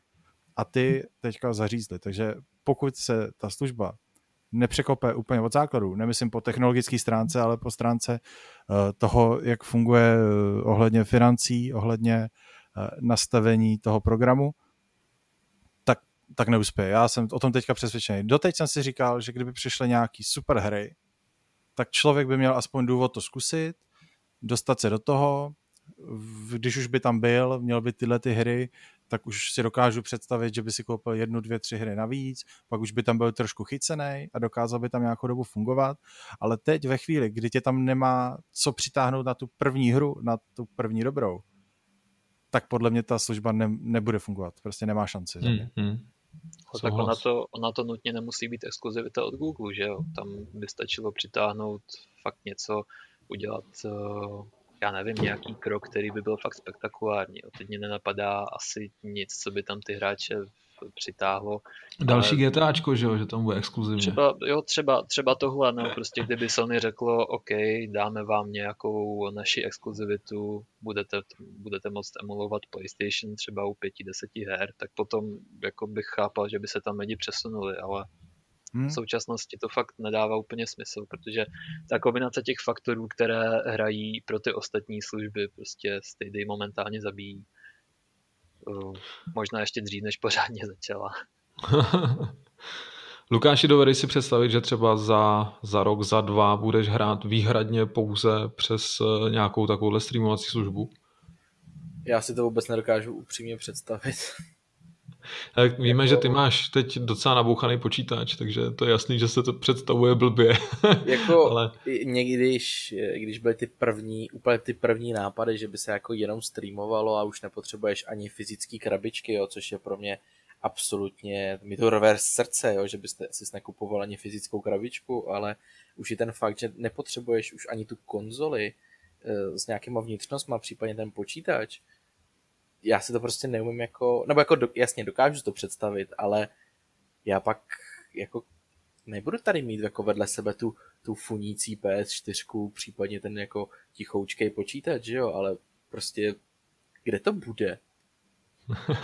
to, je, to je pro mě tak nepředstavitelný, jako že když prostě otevřu svůj jako stream, uh, Steam účet a je tam všechno jako digitálně, tak se potom podívám na tu prázdnou poličku a mě jako strašně chybějí ty, ty krabičky, jo. Já jsem prostě uchyl na tyhle ty věci, takže jako když to nemám, tak já moc nevidím důvod za to dávat jako 15, 16 a víc. Já bych jako měl nejradši všechno jako v té krabici. Zadarmo. No to taky samozřejmě, ale uh, víš, takže pro mě jako je strašně těžký jako přecházet, i když ty krabice je jenom jako kód ke stažení, jo. Že samozřejmě jako je to strašně pohodlný to stáhnout ale takže to prostě ale to jako asi fyzicky. chápu. A kdyby se teda jednalo o ten model, že by si předplatil možnost sáhnout do té knihovny a něco si vypůjčit? Hele, já upřímně ani třeba ten Game Pass moc nevyužívám. Abych jako vystoupil z řád, protože vím, že vy ho furt chválíte, ale já mám třeba předplacenou PS Plus, ale většinou spíš proto, abych jako něco si zahrál online, než jako abych si stáhnul ty hry a Game Pass já u Xboxu nevyužívám. Já mám všechno vlastně v krabičkách, tudíž jako když se mě zeptáš, jestli už není potřeba ta velká funící bedna, ale všechno by se jako streamovalo, tak je to pro mě takový mě by, mě by vlastně zajímalo, jak eh, zamíchá kartama třeba PlayStation, který má svoji službu eh, PlayStation Now, se to tuším jmenuje. Jo, jo. Protože ví, víme, že těch služeb je spousta, je tady nějaká Luna že jo, a podobné prostě menší záležitosti. Uh, uvidíme, jak se to třeba promítne, až budeme se bavit na konci té aktuální konzolové generace, jestli skutečně třeba tam bude nějaký přechod na, na streamovací služby, když prostě nebude dávat smysl kupovat si nějaký nabušený hardware, a jestli skutečně, uh, už, já vím, že se to říká snad každou generaci, ale jestli skutečně ta, ta aktuální bude třeba tou poslední. Hmm, já... já bych si to nepřál, no, ale eh, jako já vím, že prostě na to mám možná trošku jiný pohled než vy, no, ale No, ty máš úplně jako mm, od základu jiný ten pohled, já se na to dívám. Takže pro mě větší přechod byl ten přechod z krabicových na digitální, kdy vlastně ty, ty svoje kopie her eh, vlastně přenecháváš někde a ta služba, když zanikne, tak prostě to skončí, ty o to přijdeš, nemáš jakoby žádnou, žádnou šanci se k tomu zpátky dostat. To byl podle mě větší skok, než teďka no, to je to, co ve chvíli. Děsí. Já rozumím, ale třeba když mám ten Xbox a na tom už mám tu svoji digitální knihovnu, tak mě už fyzicky nevadí se zbavit té krabice. Pro mě jako ten velký přechod byl od té fyzické hry nebo od té své fyzické kopie na tu digitální, ale přechod z toho, co mi to přehrává, je mi v podstatě jedno. Kdybych teda odhlíd od toho, uh, od těch technologických problémů, uh, překážek, které tam jsou. Já si teďka v současnosti myslím, že dokud nepřijde nějaká nová generace internetu, tak uh, s tou latencí, která se pohybuje u nás v České republice, s tím, že ještě jak daleko vlastně jsou ty servery, i když jsou relativně blízko, tak furt jsou daleko, nemáme prostě v Praze, v Brně podobně, tak si myslím, že tyhle ty streamovací hry budou platformy pro určitý typ her. Eh, nezahraješ se na tom střílečku pořádně, protože i ty lidi, kteří nehrajou a nebyl, nebyl by tam problém v tom, že já jsem zvyklý na něco a teď je to trošku jinak, ale ty hry se regulérně kvůli té latenci, která se ti jakoby zdvojnásobuje tím, že ten signál letí tam, letí zpátky a ještě tam probíhá nějaký výpočet, eh, tak ta, ta odezva je strašně dlouhá. Zatímco u her, jako jsou adventury, eh, nějaký třeba tahový strategie a podobně, to není žádná překážka, vůbec to nevadí, takže já si v tuhle chvíli nedokážu přej, eh, představit ten přechod kvůli těm technickým eh, překážkám, které tam jsou, ale který se teoreticky dají vyřešit tím, že by se eh, ta odezva snížila. A, ale ve chvíli, kdyby tohle tam nebylo, tak ten přechod od té konzole do toho, že mi to něco streamuje, je mi v podstatě jedno, protože, jak říkám ještě jednou, ten velký přechod pro mě byl z toho, že jsem se v vozovkách zdal těch fyzických kopií, což chápu, že někomu vadí, mě to třeba nevadí, pro mě je to pohodlí a ve chvíli, kdy uh, kdyby ta služba za pět, deset let zanikla, tak už mi asi nevadí, že přijdu o tu, jako samozřejmě, švalo by mě to, ale nebude mi to vadit tak, jak bych, jako teď, protože ty hry budou 50 let, 15 let starý. Jasně, no, u Microsoftu asi nemůžeme předpokládat, že by jako jako skončil to, jen tak. To nejde říct u ničeho, prostě cokoliv může skončit. To eh, začne se jim to nevyplácet, no, jasně, ale začne jako krize, něco Sony, cokoliv. Microsoft se asi jako No taky, si, taky si nikdo nepředstavil, že Nokia prostě nebude furt největší výrobce telefonů a najednou byla prostě na, na pokraji krachu, prodává se Microsoft. Jo, to nejde říct prostě, to fakt, zdáváš se toho vlastnictví v eh, nebo předáváš ho někam co když skončí, tak, to, tak ty o to přijdeš. Protože ta firma jakoby musela by asi skončit celá, aby, tě nemusel, aby se nemusela kompenzovat, ale, ale tohle, tohle to rozhodnutí už jsme jednou udělali, to pohodlí nad tím vyhrálo a pro mě už ten přechod z té fyzické konzole na virtuální konzoli v vozovkách už není problém. Protože tady už nemáš tu věc, která ti uchovává tu hodnotu. A jo, to jako když to řekneš takhle, tak uh, nemám jako žádný argumenty na to, abych s tebou nesouhlasil. Tomhle máš Já si myslím, že to je jenom o zvyku, že byly časy, kdy jsme měli doma krabičky s filmama a každý si dělal sbírku, měli na to všichni stojany speciální a měli to vystavený v obýváku na odiv a, a filmy jsme si půjčovali mezi sebou že jo, a tak dále. No. Takže, takže to je samozřejmě taky pryč. A to, že ty filmy máš v nějaký knihovně, kterou si pouze pronajímáš, do který se platíš jenom přístup, to je dneska úplně normální. A myslím si, že to samý bude platit časem i pro ty hry. Zajímavé je, že eh, to zákonitě musí ovlivnit i povahu těch, her, protože Eh, ono to samozřejmě nenahrává takovým těm velkým mamutím projektům, do kterých tečou velký a velký peníze, do těch eh, obrovských světů, že otevřených, kde můžeš trávit stovky hodin a spíš se mluví o tom, že by vlastně se mohla změnit ta povaha, povaha těch her a že by mohly být vlastně daleko menší, než, než uh, jsou teď, což je taky takový zajímavý. No. Jo, já mám pocit, že teďka mluvíš o trošku něčem jiném, protože já jsem mluvil spíš o tom mít ty fyzické kopie a potom k nimi přístup pomocí nějaký virtuální, kopie, uh, virtuální konzole a ty spíš mluvíš jasně, o, ty, o těch jasně. službách jako Game Pass a podobně. Ano, tak tam v tu chvíli, kdyby skončili ty, kdyby všechno přešlo pod ty uh, jak bych to řekl, streamovací služby, tak v tu chvíli ano, tam by eh, nějaký ten fundament toho trhu by se mohl změnit, ale to si nemyslím, že, že nastane rozhodně v nějaký blízké době. Eh, hmm. Vidím pravděpodobnější to, že se zbavíme těch fyzických kopií, pokud přijde internet uh, s dostatečně nízkou latencí.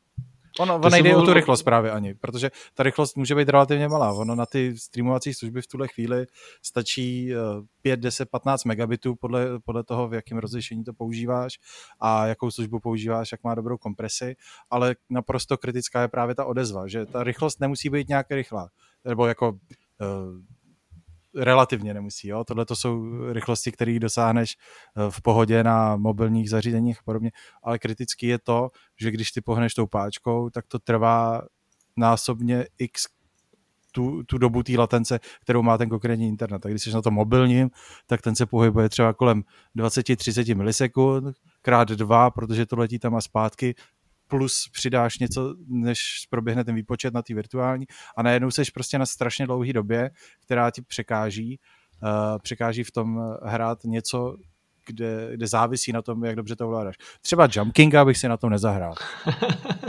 Asi ne, ale je zajímavý, že když eh, jsme se bavili o těch službách, respektive když byly, když byly prezentovaný eh, potenciálním hráčům, tak se mluvilo o tom, že latence tam sice nějaká je, ale že lidský mozek eh, je schopný tuhle latenci po nějaký době eh, si na ní navyknout a časem vlastně hraješ eh, takže s ní počítáš a absolutně se na to zvykneš a časem už tě to vlastně tolik netrápí.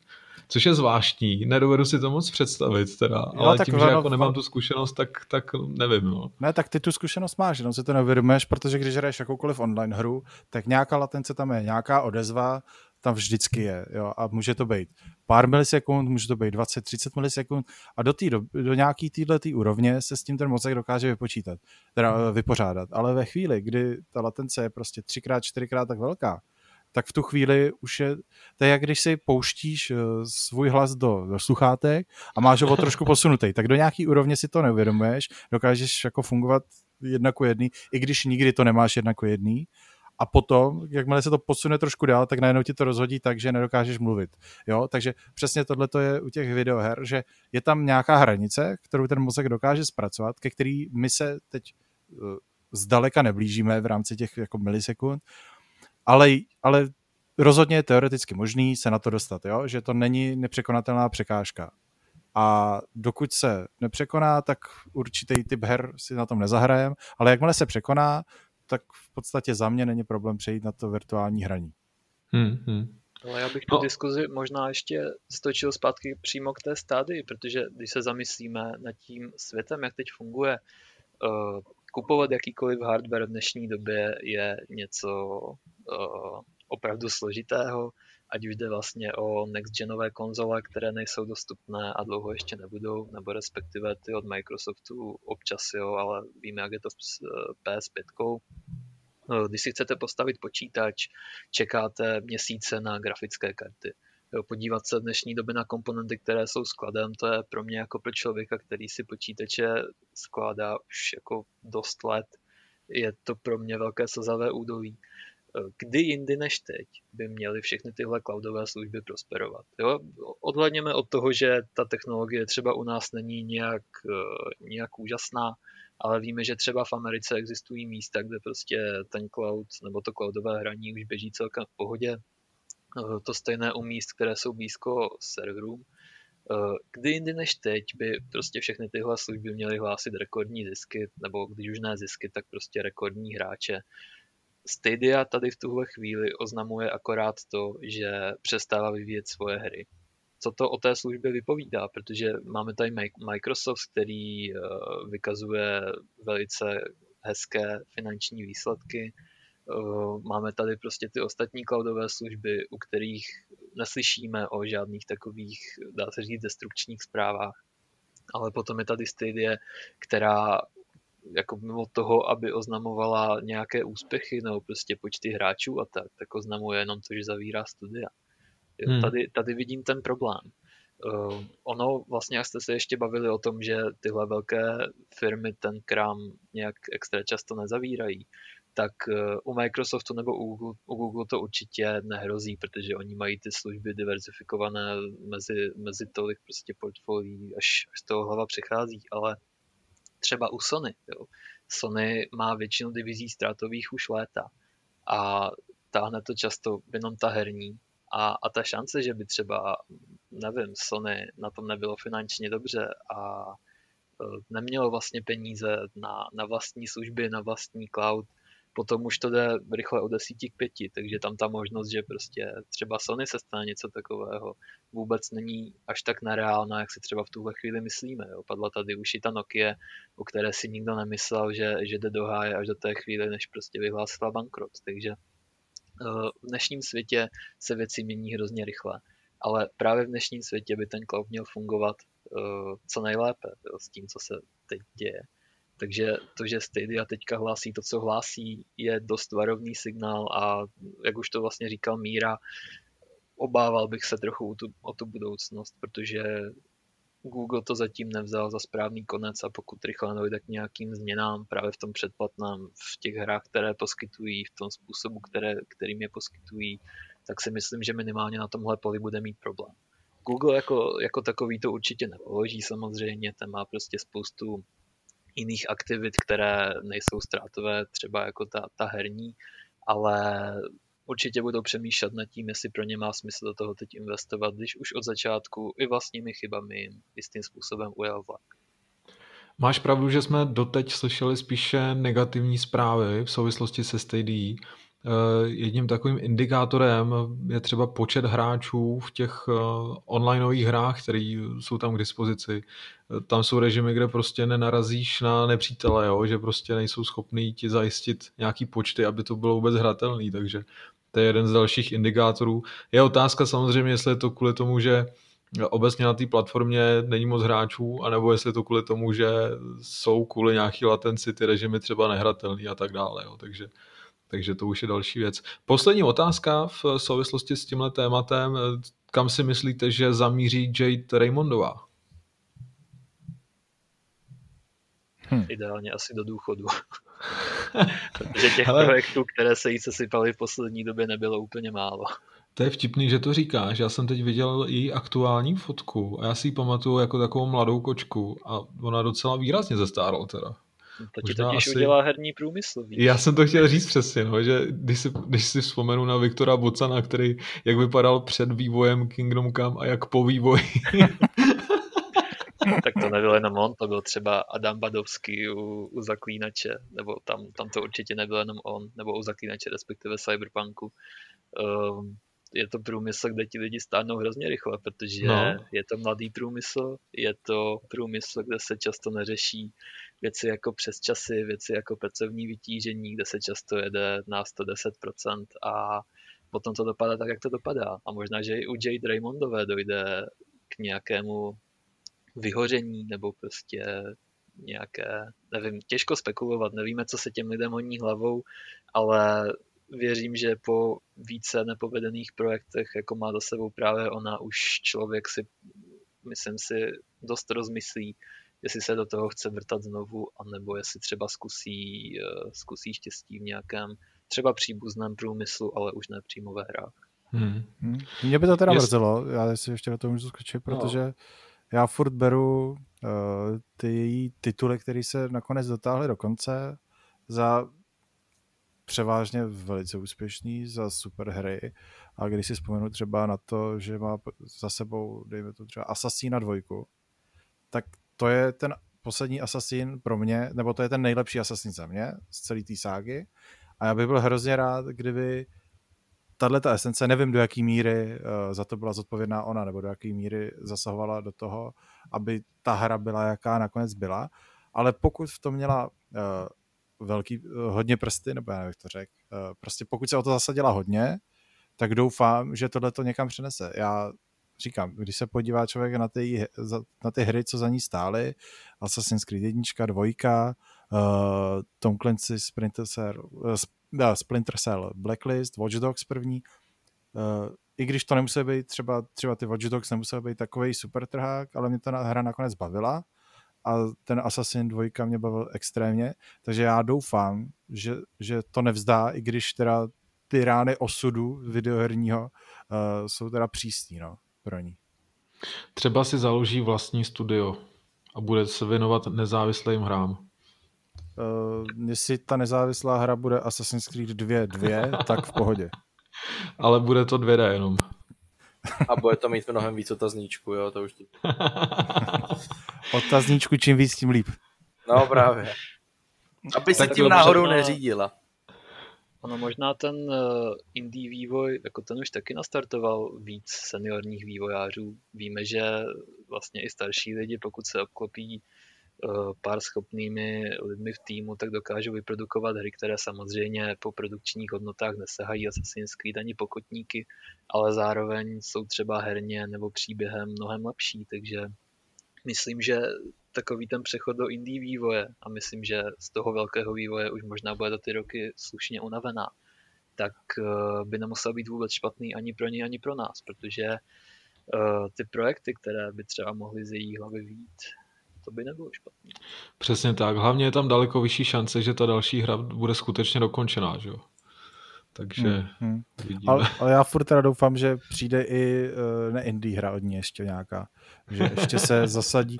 Klidně ať teďka na chvíli odskočí, ať si udělá dvě, tři hry, který spraví náladu v tom, že uh, se dotáhnou do konce, budou dobrý, uh, budou lidi bavit, lidi si je užijou a potom naskočí zpátky na ještě jednu, dvě hry, které nám udělají radost. Přece jenom vy jste o, to, vy jste o ní mluvili jakože ze stárla a všechno, ale furt je 45 let a to, to je ještě spousta času před ní.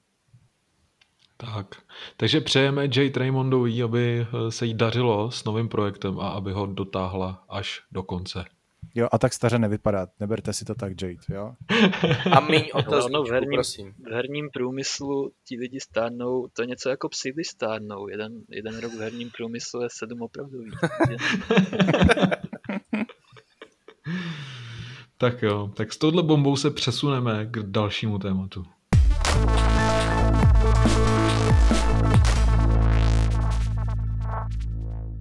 Jelikož jsme se dostali do období, kdy se většina firm chlubí svými výsledky za poslední čtvrtletí, tak jsme se dozvěděli spoustu zajímavých informací taky o EA, kteří eh, se pochlubili v mnoha směrech.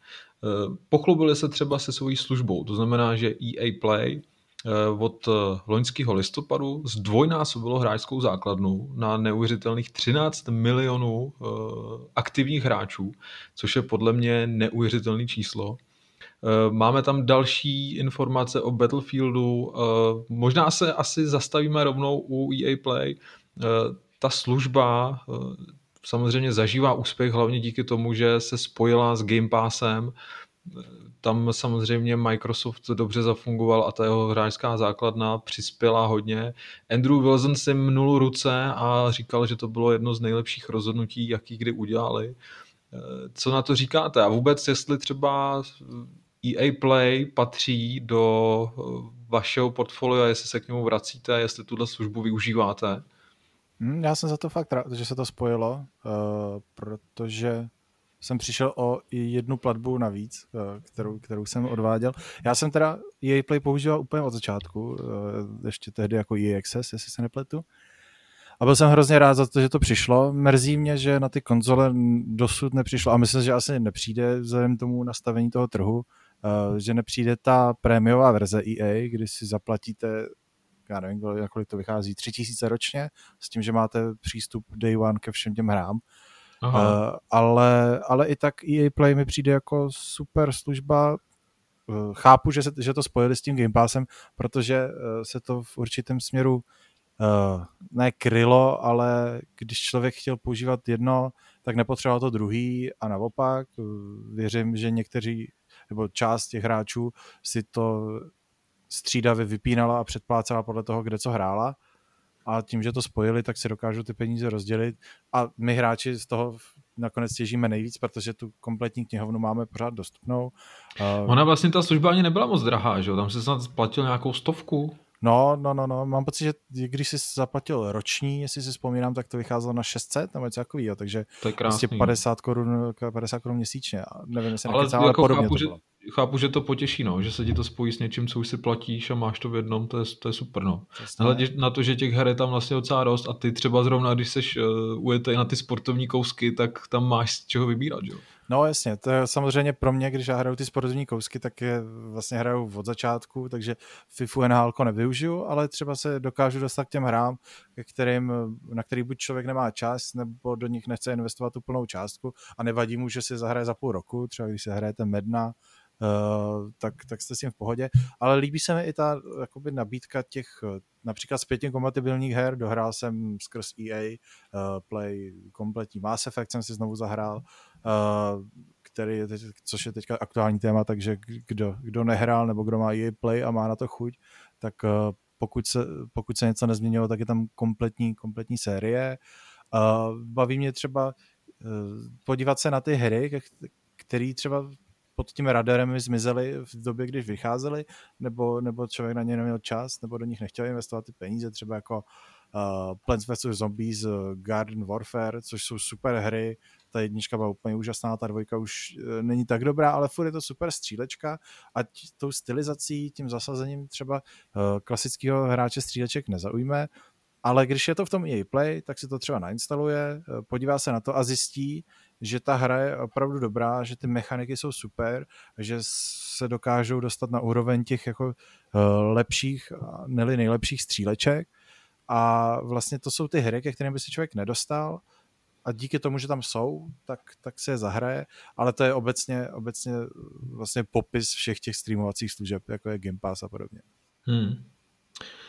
No, vraťme se asi k té biznesové stránce. Mě by vlastně zajímalo, jestli náhodou třeba vy nevíte, kolik EA eh, e za tuhle dohodu vlastně dostalo, protože je asi jasný, že Microsoft eh, si musel tady tu službu jako zaplatit a tím pádem EA eh, e spadl, spadlo do klína docela slušný mění, bych řekl. Neví, nevíte náhodou, jak je ten biznis postavený? Nehledě na to teda, že třeba eh, by mě zajímalo tím, že je to pod Microsoftem, tak eh, za mikrotransakce třeba, když jsou tam nějaký eh, live service hry, tak pravděpodobně asi ty prachy tečou přímo, přímo EA do kapsy, že jo? takže tím, oni, tím, že oni vlastně zvětšej to svý publikum, takhle, že to nabůstujou, tak mají daleko větší pravděpodobnost, že ty hráči budou utrácet za herní předměty a tak dále.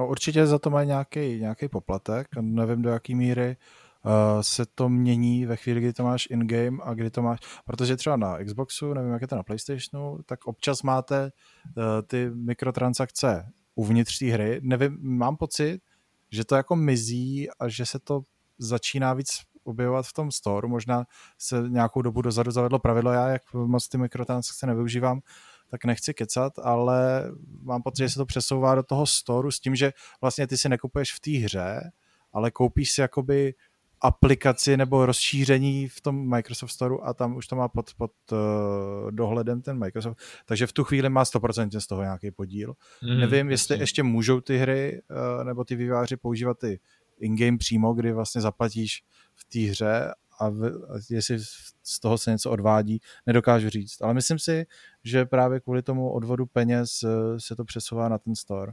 Ostatně dělají hmm. to tak všichni jako uh, Google u Androidu, uh, Apple u iOS, uh, to dělají stejně, že jo. A proto tam vznikají ty problémy, jako například, že uh, někde nemůže být uh, Netflix, protože uh, se to platí jako by té firmě a Netflix nechce odvádět třetinu, nebo kolik oni tam mají těch procent.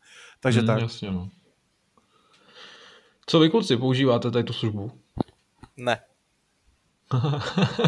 Děkujeme za příspěvek, Lukáš. Já bohužel využívám jako strašně málo služeb. Já to, co, to, co využívám absolutně nejvíc, tak je Netflix. A ty, ty jsi úplně jako odolný vůči těm nabídkám takhle. Když, když je to jako super výhodný, tak ty si řekneš, no, co, no, já bych to asi nevyužil. Ne, jako... Já ty peníze pošetřím a koupím si za to kryptoměny radši. Ano, kryptoměny, nebo pošlu ty peníze na chudé, eh, na chudé ty vývojáře. No, jsem chtěl říct děti v Africe, no, tak jako vývojáři jsou taky vlastně dobrý typ, no. No a Aleš si myslím, že taky asi nebude nějaký velký fanoušek. Prosím, já si EA Play předplácím už léta. Stejně Fakt jako jo? Míra vlastně snad i od, od té doby, co to začalo, teda ještě pod jiným jménem. Uh, já jsem určitě chtěl zmínit, nevím, jestli to tady teda padlo, protože uh, jsem úplně neměl šanci poslouchat, když se tady řešili Discordy a podobné věci. Um, ta služba vlastně přišla i na Steam. Uh, tam vlastně z toho, jako samozřejmě je to spojené s nějakým univerzálním předplatným, tak jako na Xboxu, ale to, že je ta hra vidět i v jiném herním klientu než je Origin, což je mimochodem teda klient, který je na dvě věci, ani jedna z nich není publikovatelná, tak uh, si myslím, že té službě taky dost pomohlo, protože vlastně když se to tak dá říct, tak na, mm, když hrajete na PC, tak uh, Game Pass pro vás není nějak extrémně výhodný, ten navíc na PC přišel až před poměrně nedávnou dobou. To EA Play tady bylo delší dobu, uh, jeví se teda aspoň mě určitě výhodněji než uh, předplatné třeba na Uplay, takže myslím, že jistá část nebo velká část těch čísel, které teď přibyly pro EA, jsou určitě i ze Steamu. A myslím si, že je to určitě dobrá zpráva pro všechny hráče. Jo, vlastně tyhle předplatné určitě mají budoucnost, i když uh, lidi jako Lukáš třeba je nesnáší a nic si nepředplácí, kromě Vovka. No uh, dovol, tak... já neříkám, že nesnáším. To vůbec není pravda. Jako PS Plus si platím už někoho v rámci let a já jsem využíval i ten Game Pass, jako když jsem si pořídil Xbox, tak od začátku jsem ho měl, tak na půl roku placený. Ale já nevím, těch her je jako tolik a já z toho, já teď myslím si, že to i padlo v Hápodu, jenom nevím, kdo z nás to říkal, ale že když jako ty hry jakoby nevlastníš, ať už digitálně nebo fyzicky, tak k ním prostě nemáš jakoby takový vztah, tudíž jako když tě to svým způsobem nebaví, tak to prostě už nedohraješ, že jo? A já jsem ten typ člověka, když si něco koupí, tak to prostě dohraje. A je fakt, že u toho Game Passu jsem, nebo bych si nastahoval spousta věcí, ale já bych to nedohrával. Ale já si myslím, že to je přesně tím, že když za tu hru dáš třeba 15 2000, tak si prostě dvakrát rozmyslíš, jestli už to odložíš a že tě to teda opravdu nebaví. Než když prostě si zaplatíš eh, takovou nějakou službu, stáhneš si to a ještě to nebaví, tak tam máš miliardu dalších. No že? právě, a takhle, takhle to vnímám já, jakože jako čert vem, nebo kdybychom se nebavili o těch fyzických kopích, tak je fakt, že já když jsem si koupil za pět, jako digitálně třeba toho Oriho jedničku, tak já jsem si naivně myslel, že u toho budu jako úžasně relaxovat a ono ne, ona ta hra je prostě absolutně těžká a nebudu říkat, že jsem se u ní nevstekal jak malý dítě. No a jako chtěl jsem jí dohrávat, vracel jsem se k ní, že jo, a to, to stejný s tím Cyberpunkem.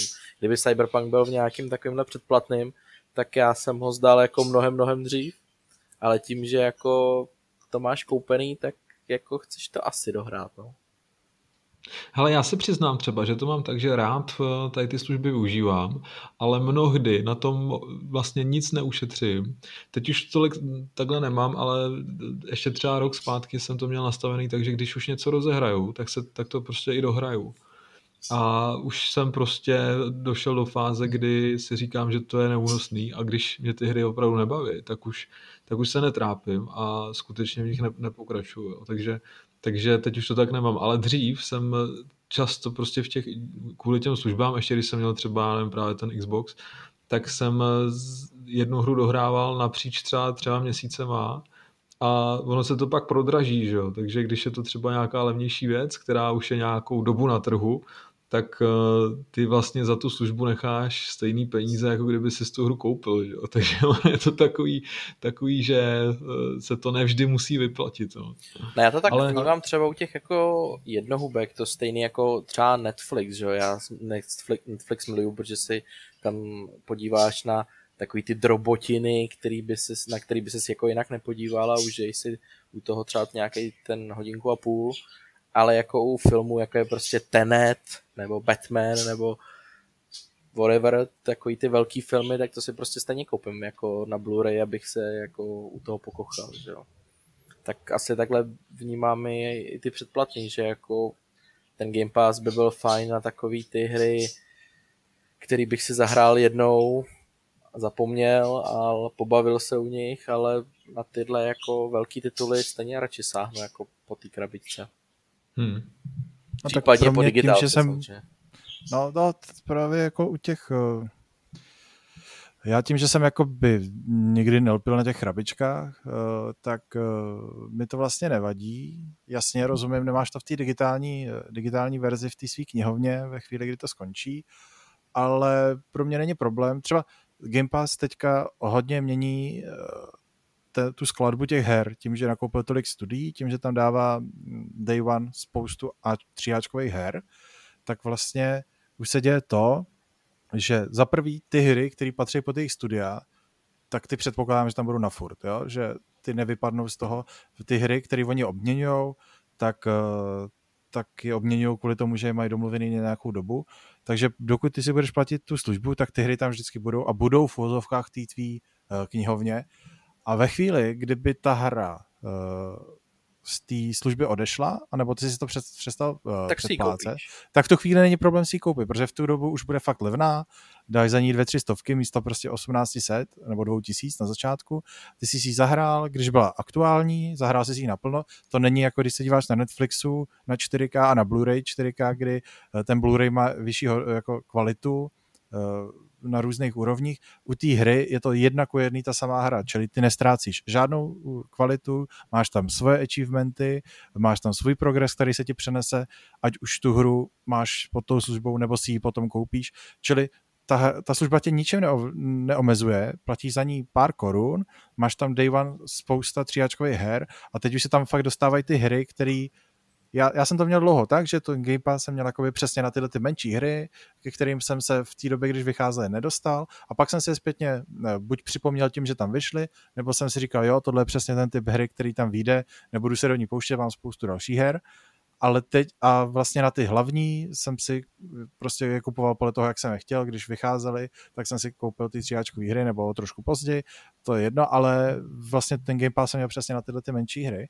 A teď, jak se mění ta skladba, tak ten Game Pass začíná nahrazovat u části těch hlavních her, které já si chci zahrát, i to nakupování. A zjistil jsem, že mi to vlastně nevadí, protože, jak jsem říkal, ty hry, které oni tam dávají day one, jsou z velké části ty z jejich studií a jakmile jsou z toho jejich studia, tak tam zůstávají jako doteď. Čili já jsem ještě neměl potřebu, ještě se mi nestalo to, že bych si tam nějakou tříáčkovou hru zahrál, day one, nebo od začátku, dohrál jsem ji a pak jsem si ji chtěl zahrát třeba znovu a už tam buď nebyla a měl jsem potřebu si ji koupit a, nebo prostě zmizela a nešlo to, tak to se mi ještě ani jednou nestalo. Jo, čili já chápu tu teoretickou rovinu, ve které se o tom můžeme bavit, ale reálně tahle situace nenastává, minimálně u těch velkých her, protože ty velké hry, co jsou tam od začátku, prostě patří Microsoftu a tím pádem nevypadnou z toho Game Passu, oni je nestáhnou. Jedině dobře. Já, já fakt doufám, já chápu teda, že Sony pořád eh, tvrdí, že má odlišný přístup a tak dále, ale když už si třeba vezmu tu jejich eh, kolekci, kde je 20 vybraných her z eh, minulé generace, tak už tam mám třeba 3-4 vybraný ke kterým jako se hodlám eh, vrátit, protože prostě jsem s nima neměl tu zkušenost, ale nestále mi za to, abych prostě si eh, do té hry investoval plnou částku, nebo třeba ani ve slevě, jo. Ale chci si je vyzkoušet, zajímají mě, takže už je tam mám připravený, že, že se do nich pustím. No. Tohle jsem miloval právě, jak, jak říkáte, na tom Game Passu, Ježíš já jsem za jeden týden vyzkoušel snad prostě 15 her, protože jsem byl strašně natěšený v tom objevování prostě a nebyly to jenom hry od Microsoftu, byly to vlastně i eh, third party vývojáři, co, co vlastně tam měli vlastní kousky, tak eh, i to jsem zkoušel, protože přesně jak říkáme, že to byly takové ty hry, které si normálně nekoupíš, ale samozřejmě tě trochu zajímají, aspoň minimálně protože že mají nějaký potenciál a většinou jsou to tyhle hry, které mě milé překvapí, jo? že to nejsou ty blockbustery velký, ke kterým máš velký očekávání, ale jsou to spíš takový ty menší záležitosti, eh, které jsou někde jako zakopaný v tom dlouhém seznamu her a, a kterých si normálně nevšimneš, když je u nich ta cenovka, ale jsou gratis, tak je samozřejmě vyzkoušíš. No.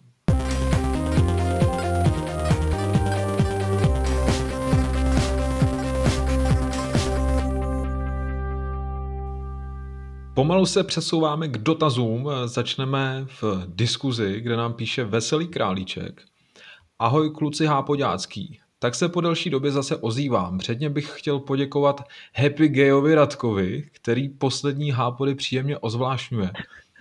Tady asi došlo na, na takovou mílku trošku, protože uh, on tady píše potom, že že mluví hodně o Vovku a dalších věcech. Uh, máme takové podezření, že si uh, Veselý králíček plete Radka tady s Lukášem a ani ta přezdívka nesedí. Ano, ani ta přezdívka Nebo ano. A já si nejsem. Velký coming out. Ano, velký coming out. Nebo samozřejmě pokud jako Radek má přezdívku Happy Gay, tak je to v pořádku, že jo, já, já mu ji jako nebu, nebudu brát, já mám jako jinou přezdívku s jiným písmenkem, ale já bych teda dodal, že jako online střílečky jsem hrál jenom s tebou, Kubo, teda jo. A já bych řekl, že byste si měli vybrat eh, přezdívky, které se neliší pouze jedním písmenem. Jo? Takže, Asi jo. Asi takže jo. na tom ještě budeme muset zapracovat, zapracovat, aby si nás eh, čtenáři nepletli. A navíc, a navíc další rozdíl mezi jako Radkem a mnou je uh, ve slovníku, kdy, Samozřejmě. kdy jediné zprostá slova jsem odchytil já od vás, když jsem k vám nastoupil. Tak, tak... Ano, my tě jenom kazíme. Ano. Tak Veselý Králíček tady poděkoval eh, Radkovi teda za jeho emotivní vysvětlování systému investování do akcí. Takže to je samozřejmě velké poděkování Radkovi. Já jsem navrhoval, že by mohl mít investiční okénko, ale tady až se na to moc netvářil, takže eh, jestli vás to naši posluchači zajímá, tak se budete muset eh, ozvat, aby to dopadlo. Tak a dotaz tady pokračuje.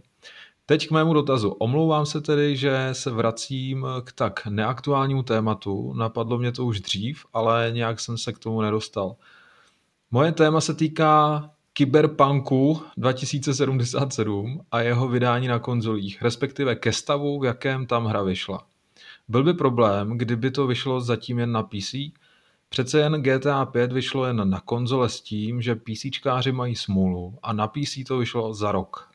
Red Dead Redemption 2 vyšla eh, taky jen na konzole s tím, že PCčkáři mají smůlu a na PC to vyšlo za rok.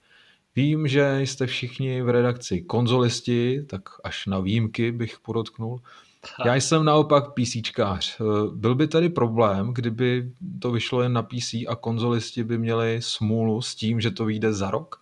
Nebo prostě později? No tak já tak... si myslím, já, jestli se k tomu můžu vyjádřit. Určitě. Kdyby to nebyl problém, tak to takhle vyjde, jo, ale všichni víme, proč eh, vývojáři nejraději vydávají hry na konzolí a to je jednoduše piráctví a cena her, jo.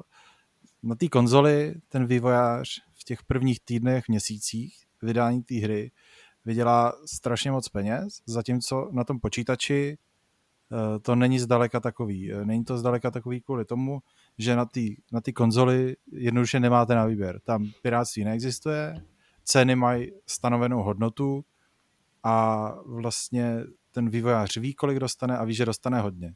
Zatímco u toho PC si to část stáhne, část uh, si nakoupí z různých šedých obchodů a podobně a ten vývojář uh, vlastně ztratí, ztratí ten zisk. Protože když má, když má člověk třeba konzoli i PC, tak uh, ve chvíli, kdy, kdy to vychází nejdřív na konzolích a pak na PC až časem, tak si to chcete zahrát na začátku. Kdo si to chce zahrát na začátku, jak nemá na výběr, koupí si to na konzoli a utratí ty peníze. Kdyby to bylo uh, naopak, tak člověk za prvý nemusí ty peníze utratit a za druhý uh, vlastně přijde, přijde o tu hlavní vlnu a ty lidi během toho roku třeba by si na to PC, který je univerzální nástroj, ke kterému se dostanete i kvůli jiným věcem než kvůli hraní, na, naopak ty konzoli jdete vyloženě na to hraní, tak by si během, tý, během toho roku mohli najít tu cestu a hlavně by ta cena za ten rok strašně spadla a ty výváři ve chvíli, kdyby přišli na tu konzoli, nemyslím si, že by to byl jako problém, že by si to nikdo nekupoval, ale ta, ta, část, ta část trhu už by byla saturovaná, už by byla odehraná a rozhodně by nedokázali z těch konzolí vyzdímat tolik, jako, jako dokážou, když to vychází najednou, anebo ještě navíc, když to vyjde nejdřív na konzolích a pak na počítači.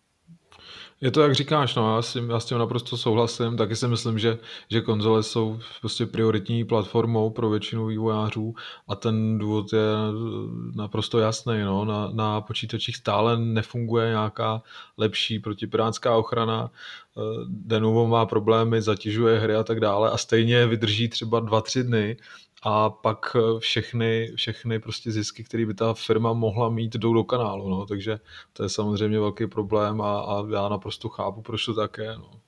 Tak já si myslím, že ten primární problém je úplně někde jinde, protože konzolí staré generace je 160 milionů přibližně a akcionářům úplně nevysvětlíte, že konzolová generace starší už tu hru úplně nedává a že teď eh, tu hru vydáte jenom na třeba PC, které jako jo, u CD Projektu Red je tradičně silnou platformou, ale obecně nemá absolutně šanci prodat tolik kopií jako, jako ty konzolové. Je to, to vlastně, na, na co se ta za to ptá, je to přesně věc, která mě napadla jako první. To znamená, jo, bylo by super, kdyby Cyberpunk eh, původně vyšel, anebo třeba jenom na, na nových konzolích a na počítačích, ale potom se vývojáři nebo vydavatel, což je vlastně to, ta stejná firma, ale prostě ta firma se okrádá, dá se říct, o velkou část zisku, protože ty, těch, těch konzolí je opravdu obrovské množství. E, myslím, že piráctví nehraje zas takovou roli, jako hrálo dřív. E, existují cesty, jak tu hru ochránit, CD Projekt, které to zase bere trošku jinak, takže myslím, že ta hra ani nemá DRM, tak jako tradičně Eh, hry od, od CD Projektu, ale myslím, že ten primární důvod je určitě v těch počtech těch konzolí. Eh, šlo by to, jak jsem říkal, udělat tak, že by ta hra vyšla na PC a na, a na jako současnou, nebo respektive tu novou generaci a na tu starší generaci třeba později, ale potom už by právě, jak už tady bylo řečeno, trošku ztratila ten flow, který, který má na začátku. A myslím, že tady právě to ztracení jakéhosi toho flow je i důvodem, proč ta hra vyšla teď a proč nevyšla třeba, nevím, za půl roku, až by byly všechny ty verze v takovém stavu, v jakém bychom je třeba chtěli. Protože jakmile začnete časovat třeba tu reklamní kampaň, jakmile začnete časovat eh, všechny ty zprávy, všechny ty videa, tak už z toho není cesty zpět a potom už tu hru musíte opravdu vydat. Takže tohle bohužel ten, ten launch samozřejmě nevyšel tak, jak bychom všichni rádi, ale když už, um, když už to CD Projekt naplánoval tímhle způsobem, tak už z toho nešlo vystoupit a to, jak to nakonec dopadlo, vidíme všichni sami. Hmm, já si ještě myslím, že by byl, eh, když si říkal o tom, že ta varianta, kdyby to vyšlo jenom na počítači a na nových konzolích, eh, tak ta by byla minimálně zvláštní v tom, že na té na nové generaci konzolí hrajeme tu verzi pro starou generaci. Pořád ještě nevyšla ta verze pro novou generaci konzolí, ta, to s lepším rozlišením, s ray tracingem a podobně. Čili by ta situace, kdyby byla to, z toho teoretického, z té teoretické roviny, o který jsem mluvil, tak kdyby to vyšlo na počítači a na nových konzolích, takže by se hrála na nových konzolích st- verze pro starou generaci, která by nevyšla pro starou generaci. Jo? To by bylo úplně jako dada. Ne, ne, jako ta, tak jsem to nemyslel, to by samozřejmě musela jako... být jiná, jiná verze, jo, nebo nějaká, která by vycházela primárně z toho PC a z těch konzolí, mm-hmm. protože normálně při vývoji se jakoby cílí na ten nejnižší stupeň a podle toho, co jsem četl v různých textech od Čerera a tak, tak CD Projekt mířil klasicky hlavně na ty PC, a hlavně tu starší generaci, ale vlastně i tu novou generaci. Řešil až trochu později v tom vývojovém procesu. Ono to potom jde hrozně vidět. V jo. ideálním případě by se mělo cítit, cílit prostě na ty staré, na ty staré konzole a potom dodat eh, na PC a na next gen takovou verzi, která by byla třeba jenom o něco vylepšená, ale ne tímhle způsobem, jak to dělali oni, že se udělá PC verze, a potom se z ní oddělávají věci tak dlouho, než začne nějak slušně fungovat i na starých konzolích. Určitě tam došlo ke spoustě chyb, to se, myslím si, tady všichni shodneme, ale není to tak jednoduché, jak se zdá. Mhm. Mě, mě, teda, mě teda ani nenapadlo, že by jako ta hra vlastně nemohla nebo nevyšla na starý generaci, protože, jak to říkáš, jo, že těch konzolí je teda dohromady kolik, 160 milionů, tyjo, to by přišli o velký randál teda prostě, tam je ten potenciál hrozný. No. Tak jo, eh, Veselý králíček eh, se tady ještě přimlouvá k tomu, aby se do Hápodu pozval Jamajčan. Eh, stejně na něj koukáte, jo takhle, sice na něj koukáte občas skrze prsty, ale na druhou stranu poslední dobou dost zachraňuje dotazy v Hápodech a jistě by nejednoho čtenáře lomeno posluchače zajímalo, co je vlastně za člověka. Kortím třeba okořenit jubilejní Hápod 800. S pozdravem Veselý králíček. Jsem rád, že jsi přeskočil tu uh, Ano, to nesmyslnost, urážku, Přesně, hambu. Jsem přeskočil naposledy, co, co napsal. Rád. Přestože fotbalu nefandím. Mě to uráží i u hokeje, bych rád pozornil. dobře, dobře. Eh, Co se tam stalo? Já, ano, co se tam stalo? Jo, smrt Spartě, já bych chtěl říct, že smrt Spartě je univerzální na jakoukoliv situaci a právě to slovní spojení smrt Spartě by mělo padat v každém hápodu. Ale ty jsi to přečet špatně, to je smrk Spartě, jo? Smrk. Tak. Ale Vánoce už byly, Ano. takže to už Ne, neplatí. smrk, jedem dál. Já si teď s dovolením uh, pustím spartianskou hymnu jen tak jako... Zatlačíš slzičku. Tak, píše nám i Ketmjaus. Vážená redakce a hosté, rád bych vám poděkoval za to, kam jste v poslední době posunuli hrej.cz. Líbí se mi víkend na modro a časté tematické články. Děkujeme. Bohužel se nepamatuji, kdo v Hápodu doporučil minisérii Godless, ale i jemu patří můj velký dík a klidně eh, by se zase mohl zmínit o něčem, co se mu líbilo. Byl jsem to já a už mám připraveno další doporučení, protože tady až tady není, takže si můžeme potom dělat úplně, co chceme. Revoluce. já už jsem se... Poněkud trpký dík patří Tadeášovi, který kdysi dávno doporučil nejzábavnější knihu o pornu. Jejíž jméno jsem si nezapamatoval a teď si na existenci té knihy občas vzpomenu, obvykle v naprosto nečekaných situacích. Dobře, tak to jsme rádi. Eh, Já to uvedu možná na pravou míru. Ta kniha se jmenuje My Dad Wrote a Porno. jo, já si to právě- myslel. no. Právě ji držím v rukách. eh, Krásné fyzické vydání, červené. Taky A- se na ní občas vzpomeneš. Eh, Já na ní myslím neustále. Ano, ty jsi občas i mazlý. Eh, rozhodně, já jsem ji doporučil i mnoha svým kolegům v práci, doporučuji i vám. Je naprosto skvělá. Eh, Tadeáš už o ní mluvil, každopádně ta kniha ve fyzickém vydání, vlastně ve verzi s poznámkami, je asi to nejvtipnější, co jsem kdy četl, takže určitě za mě doporučení, i když nejsme v rubrice doporučení, která vlastně vůbec neexistuje, takže jsem vlastně nic neřekl. Ale jmenuje se to My Dad Wrote a Porno, můj tatínek napsal porno. Tak, tady dotaz ještě pokračuje. Prostě doporučujte dál, nejen hry a čím častěji, tím lépe. Abych se dostal k dotazům. Hráli jste hrot a jak se vám líbí? Tak to už jsme řešili v průběhu podcastu. Jak se vlastně stane, že uděláte rozhovor s, něk- s nějakým českým indie vývojářem? Iniciujete to vy nebo naopak vývojář? Eh, Tak většinou ta eh, iniciativa jde od nás, že se prostě ten vývojář osloví a, a pokud s rozhovorem souhlasí, tak pak není problém a v, teda v dnešní době, kdy, kdy máme tu technologii a dá se to vyřídit poměrně elegantně a rychle, takže jsme rádi, že, že vás rozhovory baví a je to takový obsah, kterým se snažíme ozvláštnit to, co, to, co na webu najdete normálně.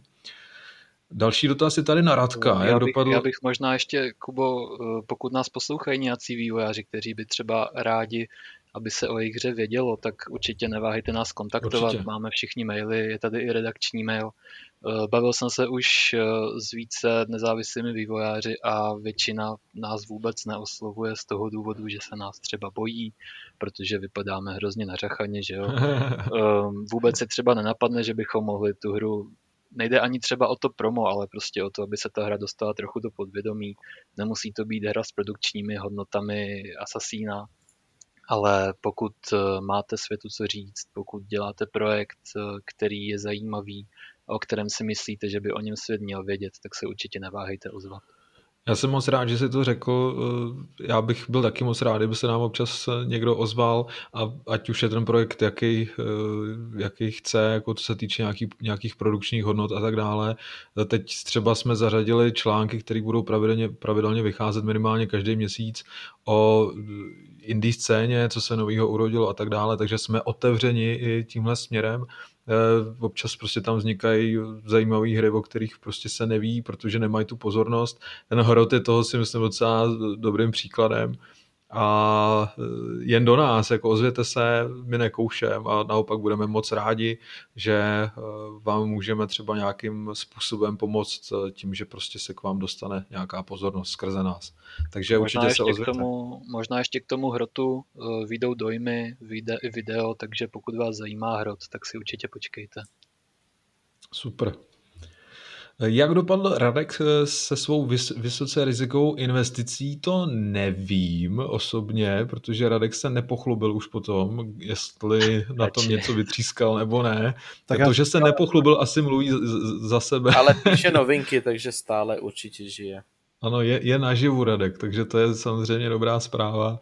A co se týče Davida, který taky investoval, tak ten se nechával slyšet teď v týdnu, že, že akcie jdou zase ke dnu a moc nadšený z toho nebyl, takže bych spíš typoval, že ani jeden z kluků na to žádný velký peníze netrhli, ale Já tak už to bývá. Kontext, no. pro kontext, minulý týden, když jsme se o tom bavili, tak se to pohybovalo někde mezi 250 a 300 dolary za akci, hmm. v aktuální chvíli je to 64 dolarů. Ty kráso. Otázka je, jestli z toho stačilo vyskočit nebo ne, to nedokážu říct. Mm, no skočit možná stačili, ale otázka je... Z těch 60 je pořád ještě jako nadstandard, že jo? Když eh, si vezmeme v potaz, že se to obchodovalo za 6 nebo za kolik. No ještě můžu kluci doplácet, že jo? Díky za odpovědi a přeji hezký den. Tak my také děkujeme. Co tady máme dál? Ještě v dotazech, v diskuzi. Míra mě příjemně překvapil a spolu s Radkem by měly být pevnou součástí všech háporů, jen tak dál. Aleše po delší době uslyším rád, škoda, že jsem málo kdy už zastaví Zdeněk. Píše Spiker 01, takže velká pochvala Mírovi. Já bych rád řekl, že Spiker 01 mě příjemně překvapil a měl by být pevnou součástí všech hápodělacích komentářů. to je synergie, panečku. Já souhlasím. Rád bych řekl, že Spiker jsem já. Velké odhalení.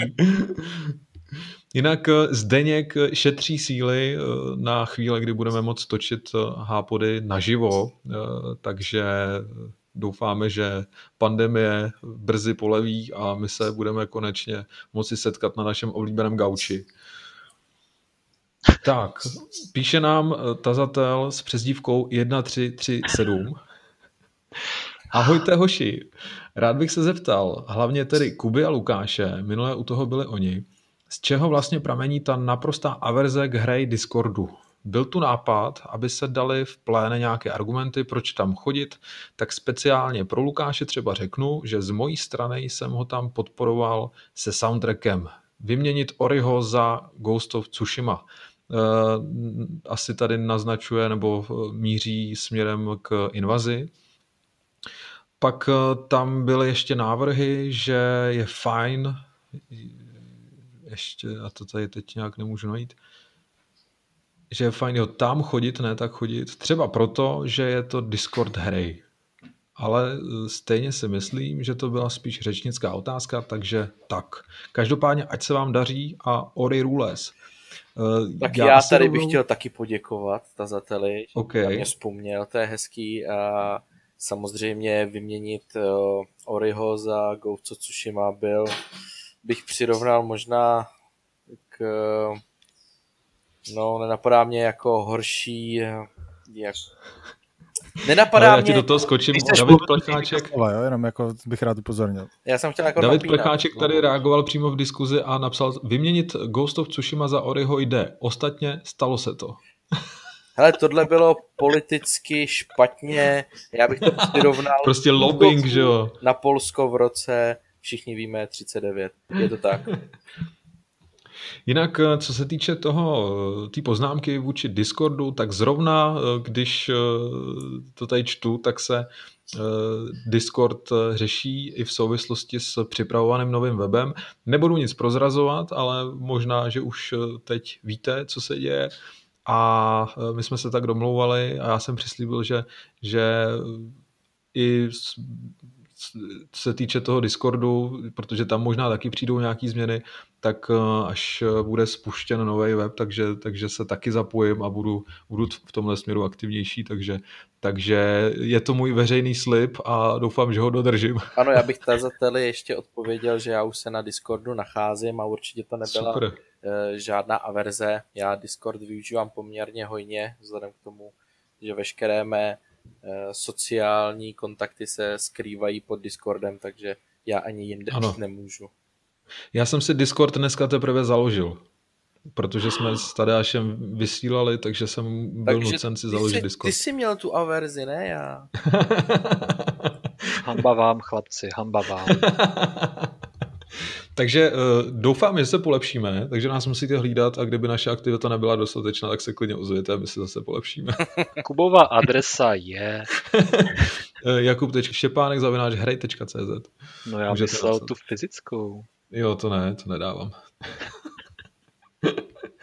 tak a mrknu ještě rychle do našeho mailu. Tam nám napsal Daniel Matěna. Ahoj kluci, jak to máte s neručkavostí ohledně nových her? Chápu, že nové věci jsou součástí vaší práce, ale já mám neustále pocit, že něco nestíhám a tohle a tohle ještě chci hrát. Takže mi všechny ty odklady vůbec nevadí a užívám si, že je čas odehrát věci ze svého seznamu. A třeba i objevit hry, na které by jinak nebyl čas a zkusit si, zkusit si žánry, ke kterým bych se normálně nedostal. Tak nevím, jestli to je jako dotaz, já nevím, jak to máte s novinkama, eh, třeba já nevím, jestli to byl ty, ale ne, ty, ty se jako většinou věnuješ novým hrám, že se vyloženě třeba na to těšíš a rovnou do toho jdeš, aniž by si je odkládal. No to, to úplně nevím, protože já vlastně jsem nové hry začal hrát asi až tenhle rok, že jsem hrál Buffy a, a hrál jsem Cyberpunk, okay. ale, ale jinak se k těm hrám spíš uh, vracím až třeba dva, tři roky zpátky, právě třeba po té, co se objeví v EA Play a potom se je užívám spíš později. Já si takhle pamatuju Davida Rostívala, který běžně hrál hry, které prostě byly třeba pět let starý, ale on to měl prostě takhle naplánovaný ve svém kalendáři, že se k ním takhle dostával s pětiletým spožděním.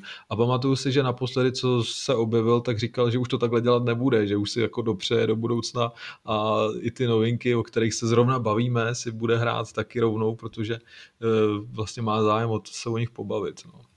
Ale Já se přiznám, že... něco do sebe, tady, tady hmm. to hraní nových her, protože říkám, z dětství to vlastně taky úplně neznám, protože hry byly drahé, že jo, já jsem moc peněz neměl, pokud člověk nechtěl pirátit, tak eh, se k ním samozřejmě nedostal, mimo no, třeba jasně. bohatějších kamarádů, ale je určitě rozdíl tu hru hrát hnedka, nemuset se vyhýbat na internetu spoilerům, dohrát si ji prostě sám a vědět třeba, jak dopadne, než eh, čekat 3-4 eh, roky, než ta hra zestárne. Hmm, hmm. Potom ztratí i do velké míry to svoje kouzlo. Já už jsem se tady několikrát čertil nad tím, že třeba první Last of Us mě vlastně skoro vůbec nebavil, ale do velké míry, no myslím si, že do, do jisté míry je to dané i tím, že jsem ho hrál na PS3 v roce 2019. to, to už jsou prostě takové specifické případy, kdy už to vlastně ani pořádně nedává smysl a je lepší tu hru vůbec nehrát. No. Takže určitě, určitě pokud je ta hra nová, tak eh, je to zajímavější a za sebe můžu říct, že eh, jsem se tenhle rok hodně těšil právě na tu Mafii a na Cyberpunk, ale v tomhle roce teda upřímně nemám asi nic, k čemu bych zlížel, protože Harryho Pottera mi odložili a jinak tam nevidím vlastně nic, nic jiného, kromě Super Seducera 3, který vyjde 14. února hezky na Valentína, takže doufám, že se klukům podaří sehnat klíč a, a budeme mít exkluzivní recenzi. Určitě to vychází jako v neděli, jo? Eh, samozřejmě, je, je potřeba to naplánovat. Já dokonce sleduju tvůrce uh, Richarda Della Ruinu, nebo Richarda, na Twitteru, tam se teď čertil, že v rámci té Steamovské akce, kde jsou uh, teď k vyzkoušení všechna ta dema, tak mu Super Seducera stáhli bez jakéhokoliv eh, vlastně bez toho, aniž by ho kdokoliv kontaktoval, takže určitě já říkám, podporujme Richarda Della Ruinu a kupujme Super Seducer 3, protože to bude určitě bomba, stejně jako předchozí díly.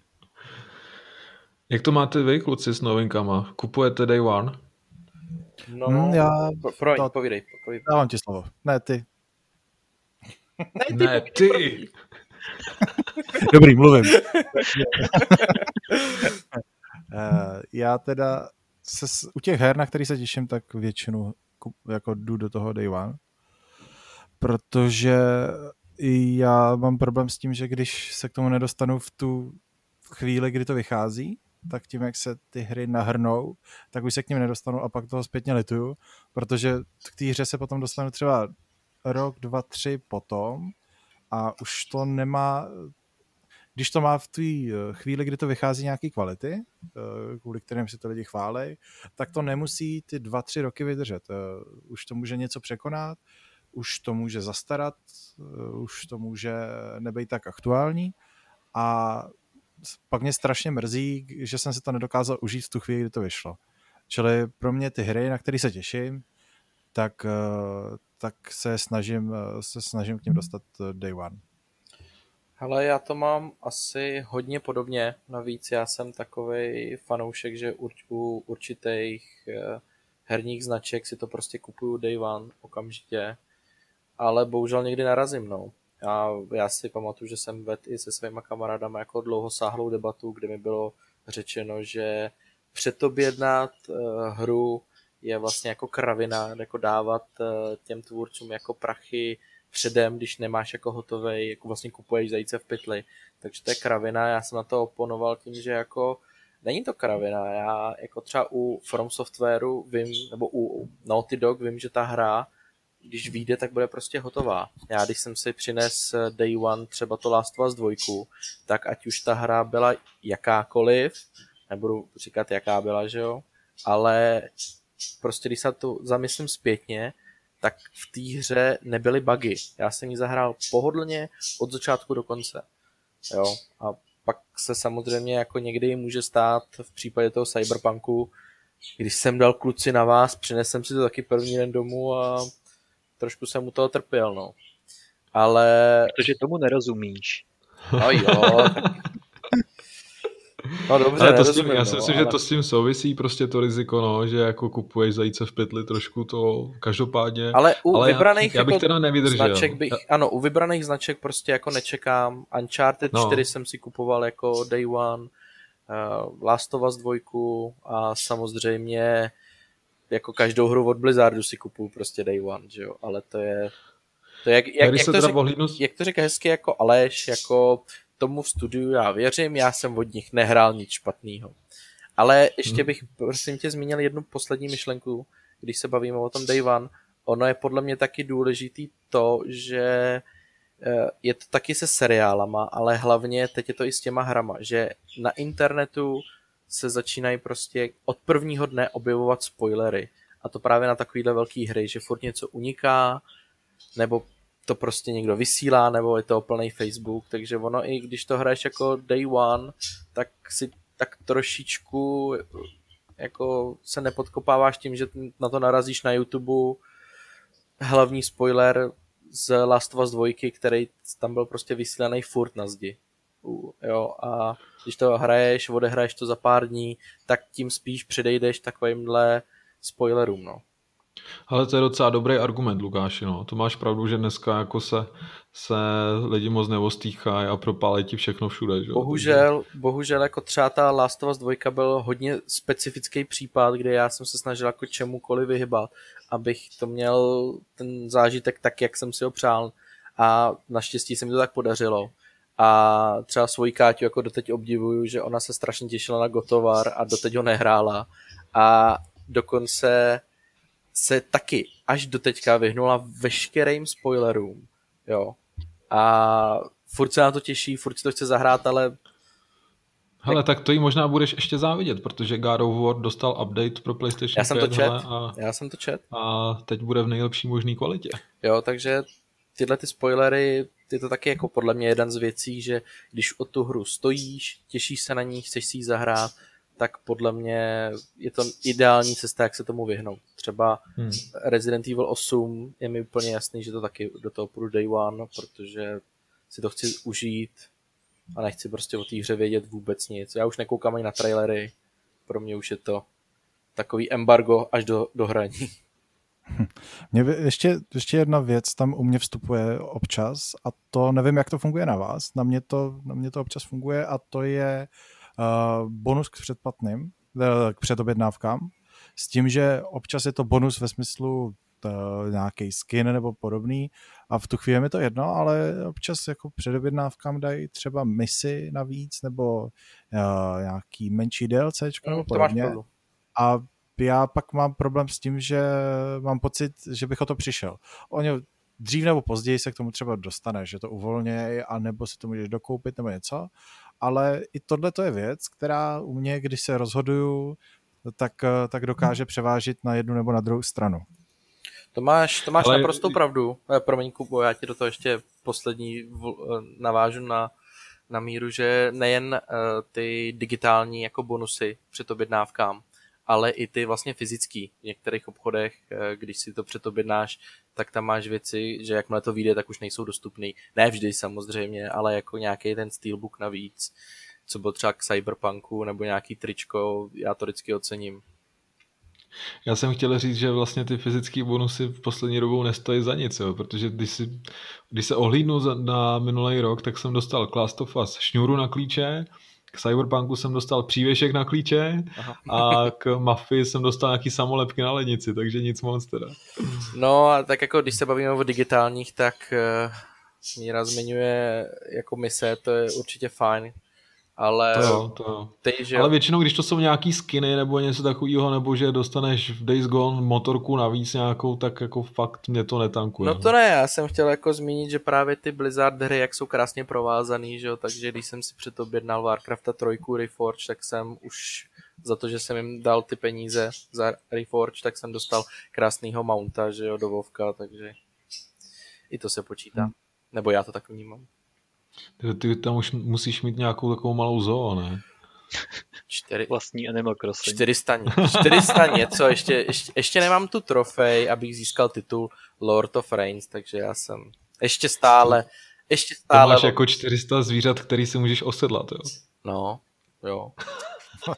Ale když jich máš 500 na jedné postavě, protože víš co, ono, mnoho z nich, mnoho z těch, post, eh, mnoho z těch mountů nemůžeš mít jako na všech postavách, jsou jako určitý klasy, které mají určitý mounty, takže já jsem se ještě nedostal k tomu, aby mi pinkla ta trofej, že jich mám, hej, máš jich 500, tady máš titul a speciálního mounta jako dárek, no a dokud ho nemám, tak prostě furt budu lovit, no takže ještě lovím. Ale a můžeš třeba stejně jako uh, Fandan jezdit na třeba dvou montech najednou?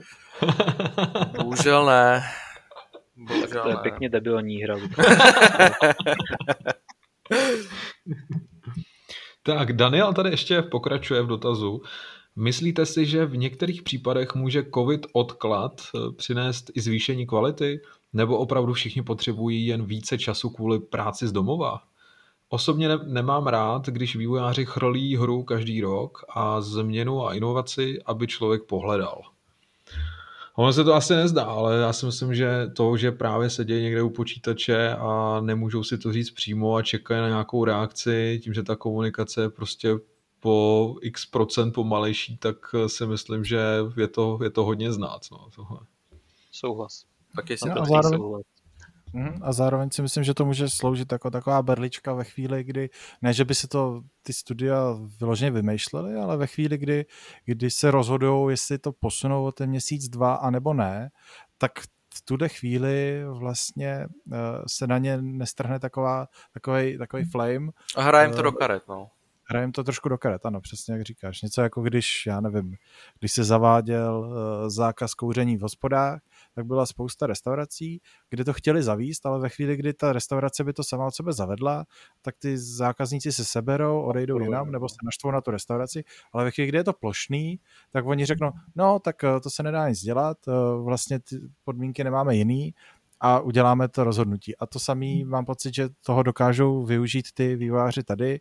A, a já si teda myslím, že přesně to, že se neba, nebojí to, eh, toho hněvu, který by se na ně snesl, tak dokáže přinést tu zvýšenou kvalitu nebo spíš jako lepší odladění. Ne, nedokáže si představit, že by během dvou, tří měsíců dokázali dát něco nového, ale ta kvalita v tom, že tam nebudou bugy, že to bude odladěnější a podobně, tak si myslím, že to dokáže přinést. Takže i když to použiju jako berličku, tak já jsem za to rád. Když to má smysl samozřejmě. Jasně. Tak přesouváme se dál. Je tady komentář od Barefoot. Ahoj, nejedná se ani tak o dotaz, jako spíš o komentář. Začínal jsem vás poslouchat v éře Pavla a Davida a od té doby jste mě doprovázeli při mojí každosobotní uklízecí kratochvíli. Musím se teda přiznat, že vás jenom poslouchám, nečtu. Hodně mě mrzel odchod Pavla k autistům na games.cz, ale posily v Lukášovi a Radkovi to téměř vynahradili. Chemie zůstala zachována. Takže borcům fandím. Jo, počkat, takhle. Takže borci, fandím vám a pokračujte v kvalitním herním servisu. Možná zkuste do podcastu pozvat různý hosty z herní scény, to by bylo fajn. PS, váš podcast se dá pojmout i jako chlastací hra. Stačí se napít kdykoliv, když Tadáš řekne a podobně. Pak to musím doposlouchávat na čtyřikrát. Vojta. Vojto, moc krát děkujeme samozřejmě. Děkujeme i za tip na chlastací hru, kterou možná i zkusíme. ne, že bychom poslouchali naše podcasty znova, ale tohle je samozřejmě příležitost k tomu si to, si to vyzkoušet.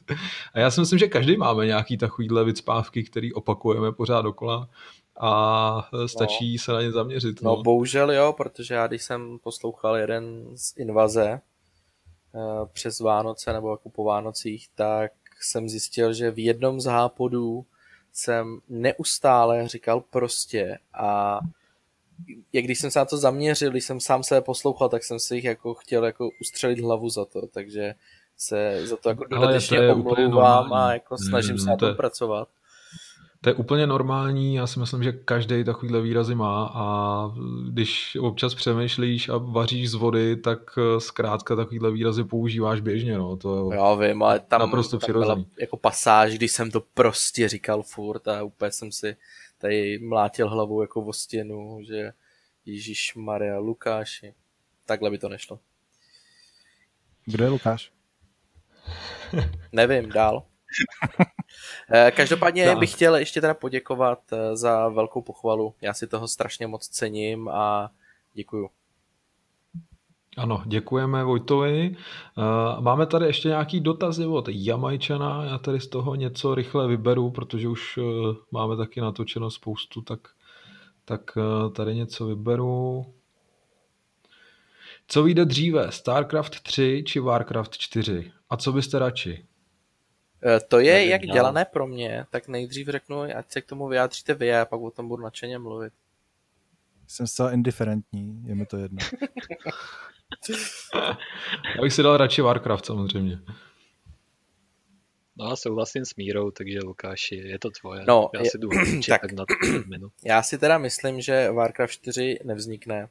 Jen tak jako RTS určitě ne.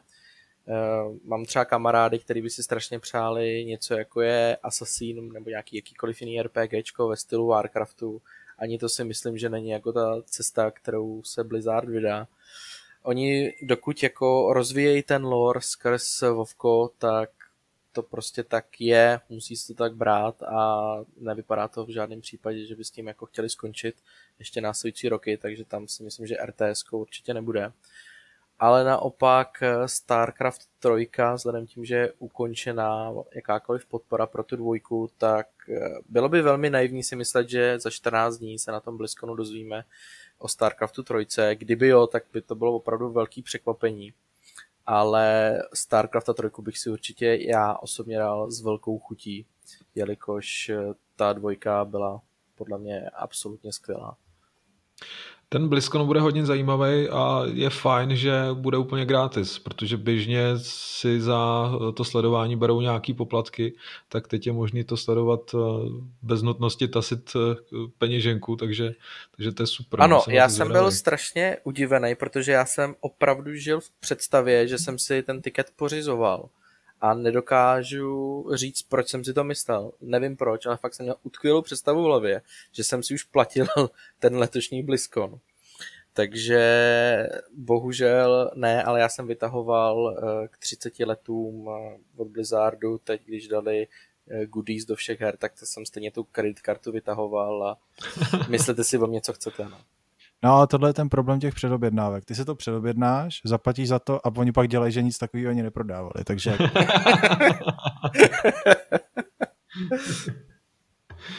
Tak jo, to je z dotazů všechno. My děkujeme za všechny a můžeme se vrhnout na naše závěrečné téma.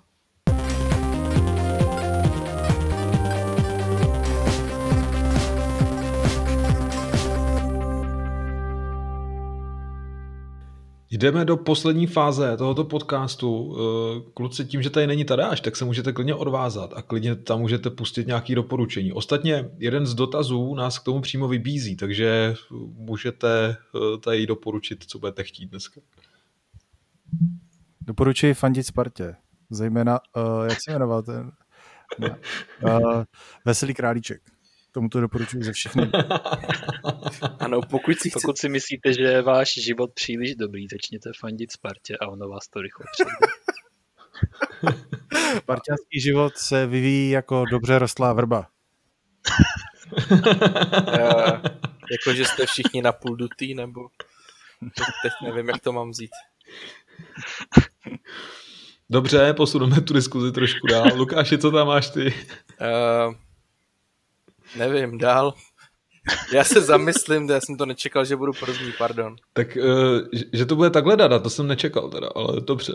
Hele, já mám připraveno, já vás zachráním. O, děkujeme. Jako vždy. Ale jestli řekneš fandíte slávy, tak je to vystřihni, jo, prosím tě, Kubo. Ne, to ne, to vůbec nebude o fotbale. Eh, milí čtenáři a posluchači, mám pro vás dvě skvělá doporučení.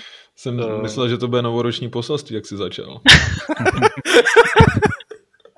Mějte se rádi, nefanděte Spartě. Uh, ne, um, chtěl bych doporučit vlastně dva takové formáty pořadů. Jeden z nich je na MOL TV, jmenuje se Mikýřova úžasná pojď internetem. Uh, pokud eh, mě máte na Facebooku v přátelích, což asi nemá nikdo z vás, tak uh, jsem se o tom už trochu rozepsal tam.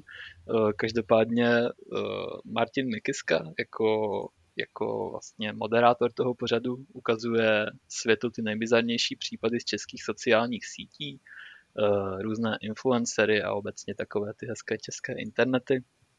Eh, jestli chcete vidět takové bizáry jako Richarda Krajča na TikToku, nebo způsob, jakým se vyvinuli, nebo respektive kdy vyvinuli Viral Brothers, nebo třeba Kazma, případně stejně jako já jste nikdy neslyšeli o lidech jako Fizi, Adam Kajumi nebo Revolta, tak eh, určitě doporučuji. Je to, je to hrozně vtipné, eh, je to často o lidech, pro které je konstruktivní kritika jen hate, protože vlastně neexistuje svět, ve kterém by mohli dělat něco špatně. Eh, má to, nemá to zas tak moc dílů, pokud na to půjdete stylem jako já, to znamená klasický binge watch, tak vám to tuším nezabere ani dvě hodinky. Takže určitě doporučuji, je to aktuální projekt, nové díly stále vznikají a myslím, že se u toho dost nasmějete. Já teda do toho skočím, já dávám velký palec nahoru a souhlasím a zajímá mě, už umíš mluvit jako revolta? Máš 100 jednotek pozornosti. ano, to jsou ty humory, na který nemůžeme navázat, protože nevíme, o čem je řeč. no, každopádně mám ještě jedno doporučení, které jde taky trošku mimo, mimo náš svět. Uh, jsou to videa Martina Vaculíka, což je autor, který dlouhodobě píše do světa motorů. Uh, současně přispívá i na Auto.cz nebo vlastně Auto.cz uh, nějakým způsobem teď publishuje jeho videa na YouTube. Uh, je to člověk, který pitvá auta do takových detailů, o kterých jste prostě nikdy nepřemýšleli. Zaměřuje se na takové prkotiny, které vlastně ani nevíte, že v autě máte. Uh, řeší věci jako vzorky pneumatik, nevím, různé prostě blbosti, ale mluví o tom tak krásným přednesem, vlastně podobně jako náš Kuba, že to nejde neposlouchat, takže já, já jsem se přistihl třeba při tom, že jsem poslouchal nebo respektive viděl video, kde Martin Vaculík chodí okolo nějaké dáče a prostě jsem jen konsternovaně poslouchal to, jak o ní krásně mluví. Eh, je to opravdu stará škola, dá se poslouchat, eh, dá se říct hodiny, jo? když vlastně tlacha o věcech, které vás ani zase tak moc nezajímají. Ale jde u něj hrozně vidět to, jaký vztah k těm autům má je to vlastně úplně něco jiného, než třeba klasiky jako Autosalon nebo různé ty autoreví, které jsou na YouTube. Takže určitě doporučuji Martin Vaculík, Svět motorů. Eh, pokud vás zajímají auta, tak eh, myslím, že lepší kanál snad ani neexistuje. Rád bych ti do toho skočil. Dává velký palec nahoru. Má nejpozornější ráčkování na českém internetu, bych rád doplnil. Pravda, pravda. Ale už neráčkuje tolik jako dřív, jde vidět, že se na to dává trochu pozor. Ale je fakt super, jakože hrozně mě baví poslouchat lidi, kteří rozumí svýmu oboru. A... Ale no tak. Ne, počkej, já jsem neráčkoval, to jsem jako se zamyslel. Jako fakt, kdybych, kdybych ráčkoval, tak ráčku jinak.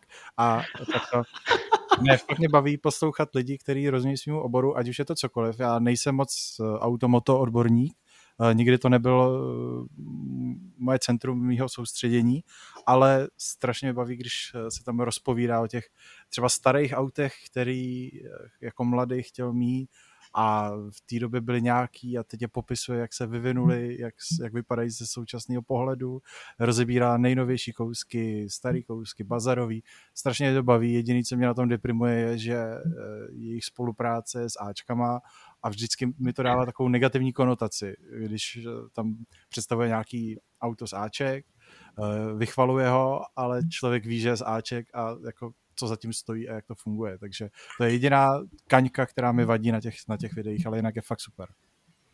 Mně se na něm hrozně líbí to, že on je sice ze staré školy, ale zároveň k těm autům nepřistupuje v tom smyslu, že všechny tříval, třívalce stojí za prd a jenom atmosféry prostě by měly být v autech a auta od roku výroby 85 stojí za prd a nevím, takové ty klasické keci, které vidíte nejen třeba po diskuzích, ale občas bohužel i v článcích, které se snaží hrát si na odborné.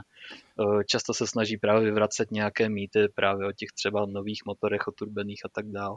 Takže Takový ty mýty tam... jako třeba, že jdeš Fordem na dovolenou a zpátky jdeš vlakem. tak to, to jsme zjistili, že bohužel není mýtus, ale krutá realita. Ne, je pravda, že on... Zdravíme Tadeáše. ne, absolutně, absolutně tam uh, chybí takovýto pozerství, který přesně znáte buď odsud, anebo uh, třeba i když jdete k automechanikovi, tak vám rád řekne, jo, tohle je debilní auto, tenhle ten rok byl prostě ráhovno, lepší byla verze XY, bla, bla, bla. Přesně to tam úplně chybí a je to v tom kouzelný, je to takový pozitivní, až, ač, ač nej, jak, jak na to nejste zvyklí u, u podobných uh, témat.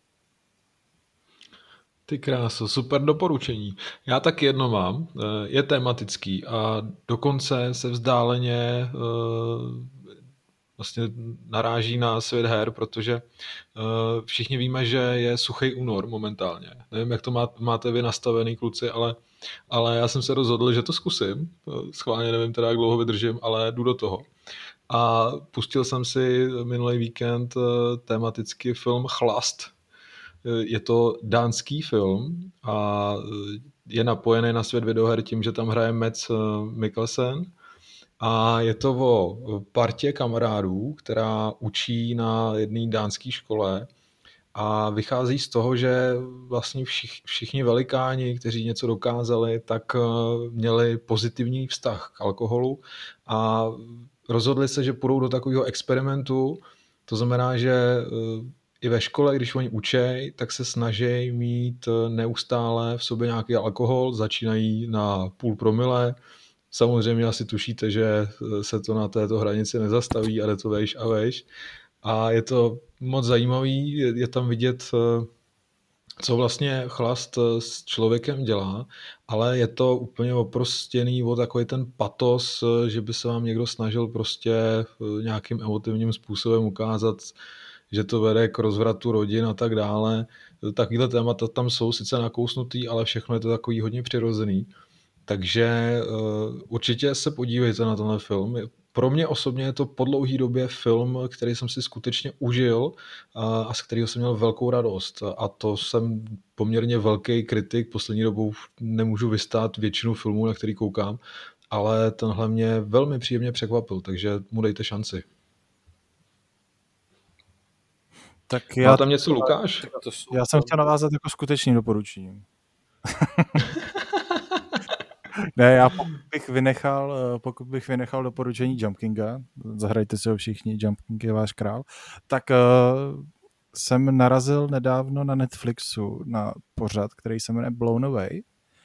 Uh, asi jste o tom nikdo nikdy neslyšeli, ale je to, je to vlastně soutěž, do které se přihlásí má to dvě série, takže v každé sérii tam myslím, že na začátku 10 sklářů a ten pořad funguje tak, že na začátku každého dílu ty skláři, kteří jsou různě zkušený, z různých prostředí, z různých států třeba i, dostanou zadání, nějaký časový rámec, 4, 5, 6 hodin a snaží se Eh, vlastně splnit jak požadavek estetický, tak požadavek funkční, protože občas je tam například mají vyrobit uh, funkční uh, příbory, nebo jak se mu říká, jak se mu říká česky, talířům, sklenicím, nádobí, tak ano.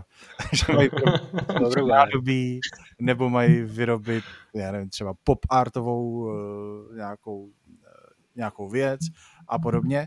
A vlastně je to hodnocený z toho, jak, jak to mají esteticky, jak to splní to zadání a na, kaž, na konci každého kola vypadne jeden z těch uh, sklářů a vlastně postupují, postupují dál a dál, až jeden z nich vyhraje. Je to strašně kouzelný, je to vlastně strašně pozitivní, že, že tam vůbec není nějaká ta uh, řevnivost, že proti sobě moc nejdou. Uh, zároveň je to zase téma, kterému já podstatě vůbec nerozumím těm autům, aspoň trošku, ale, ale tomuhle nerozumím vůbec a přesto mě jako extrémně baví sledovat to, jak, jak o tom přemýšlí, jak to funguje, jaký jsou tam postupy, techniky, eh, co se s tím sklem všechno dá udělat, jak se fouká, jak se modeluje a jak ty lidi dokážou o těch problematikách a tématech přemýšlet.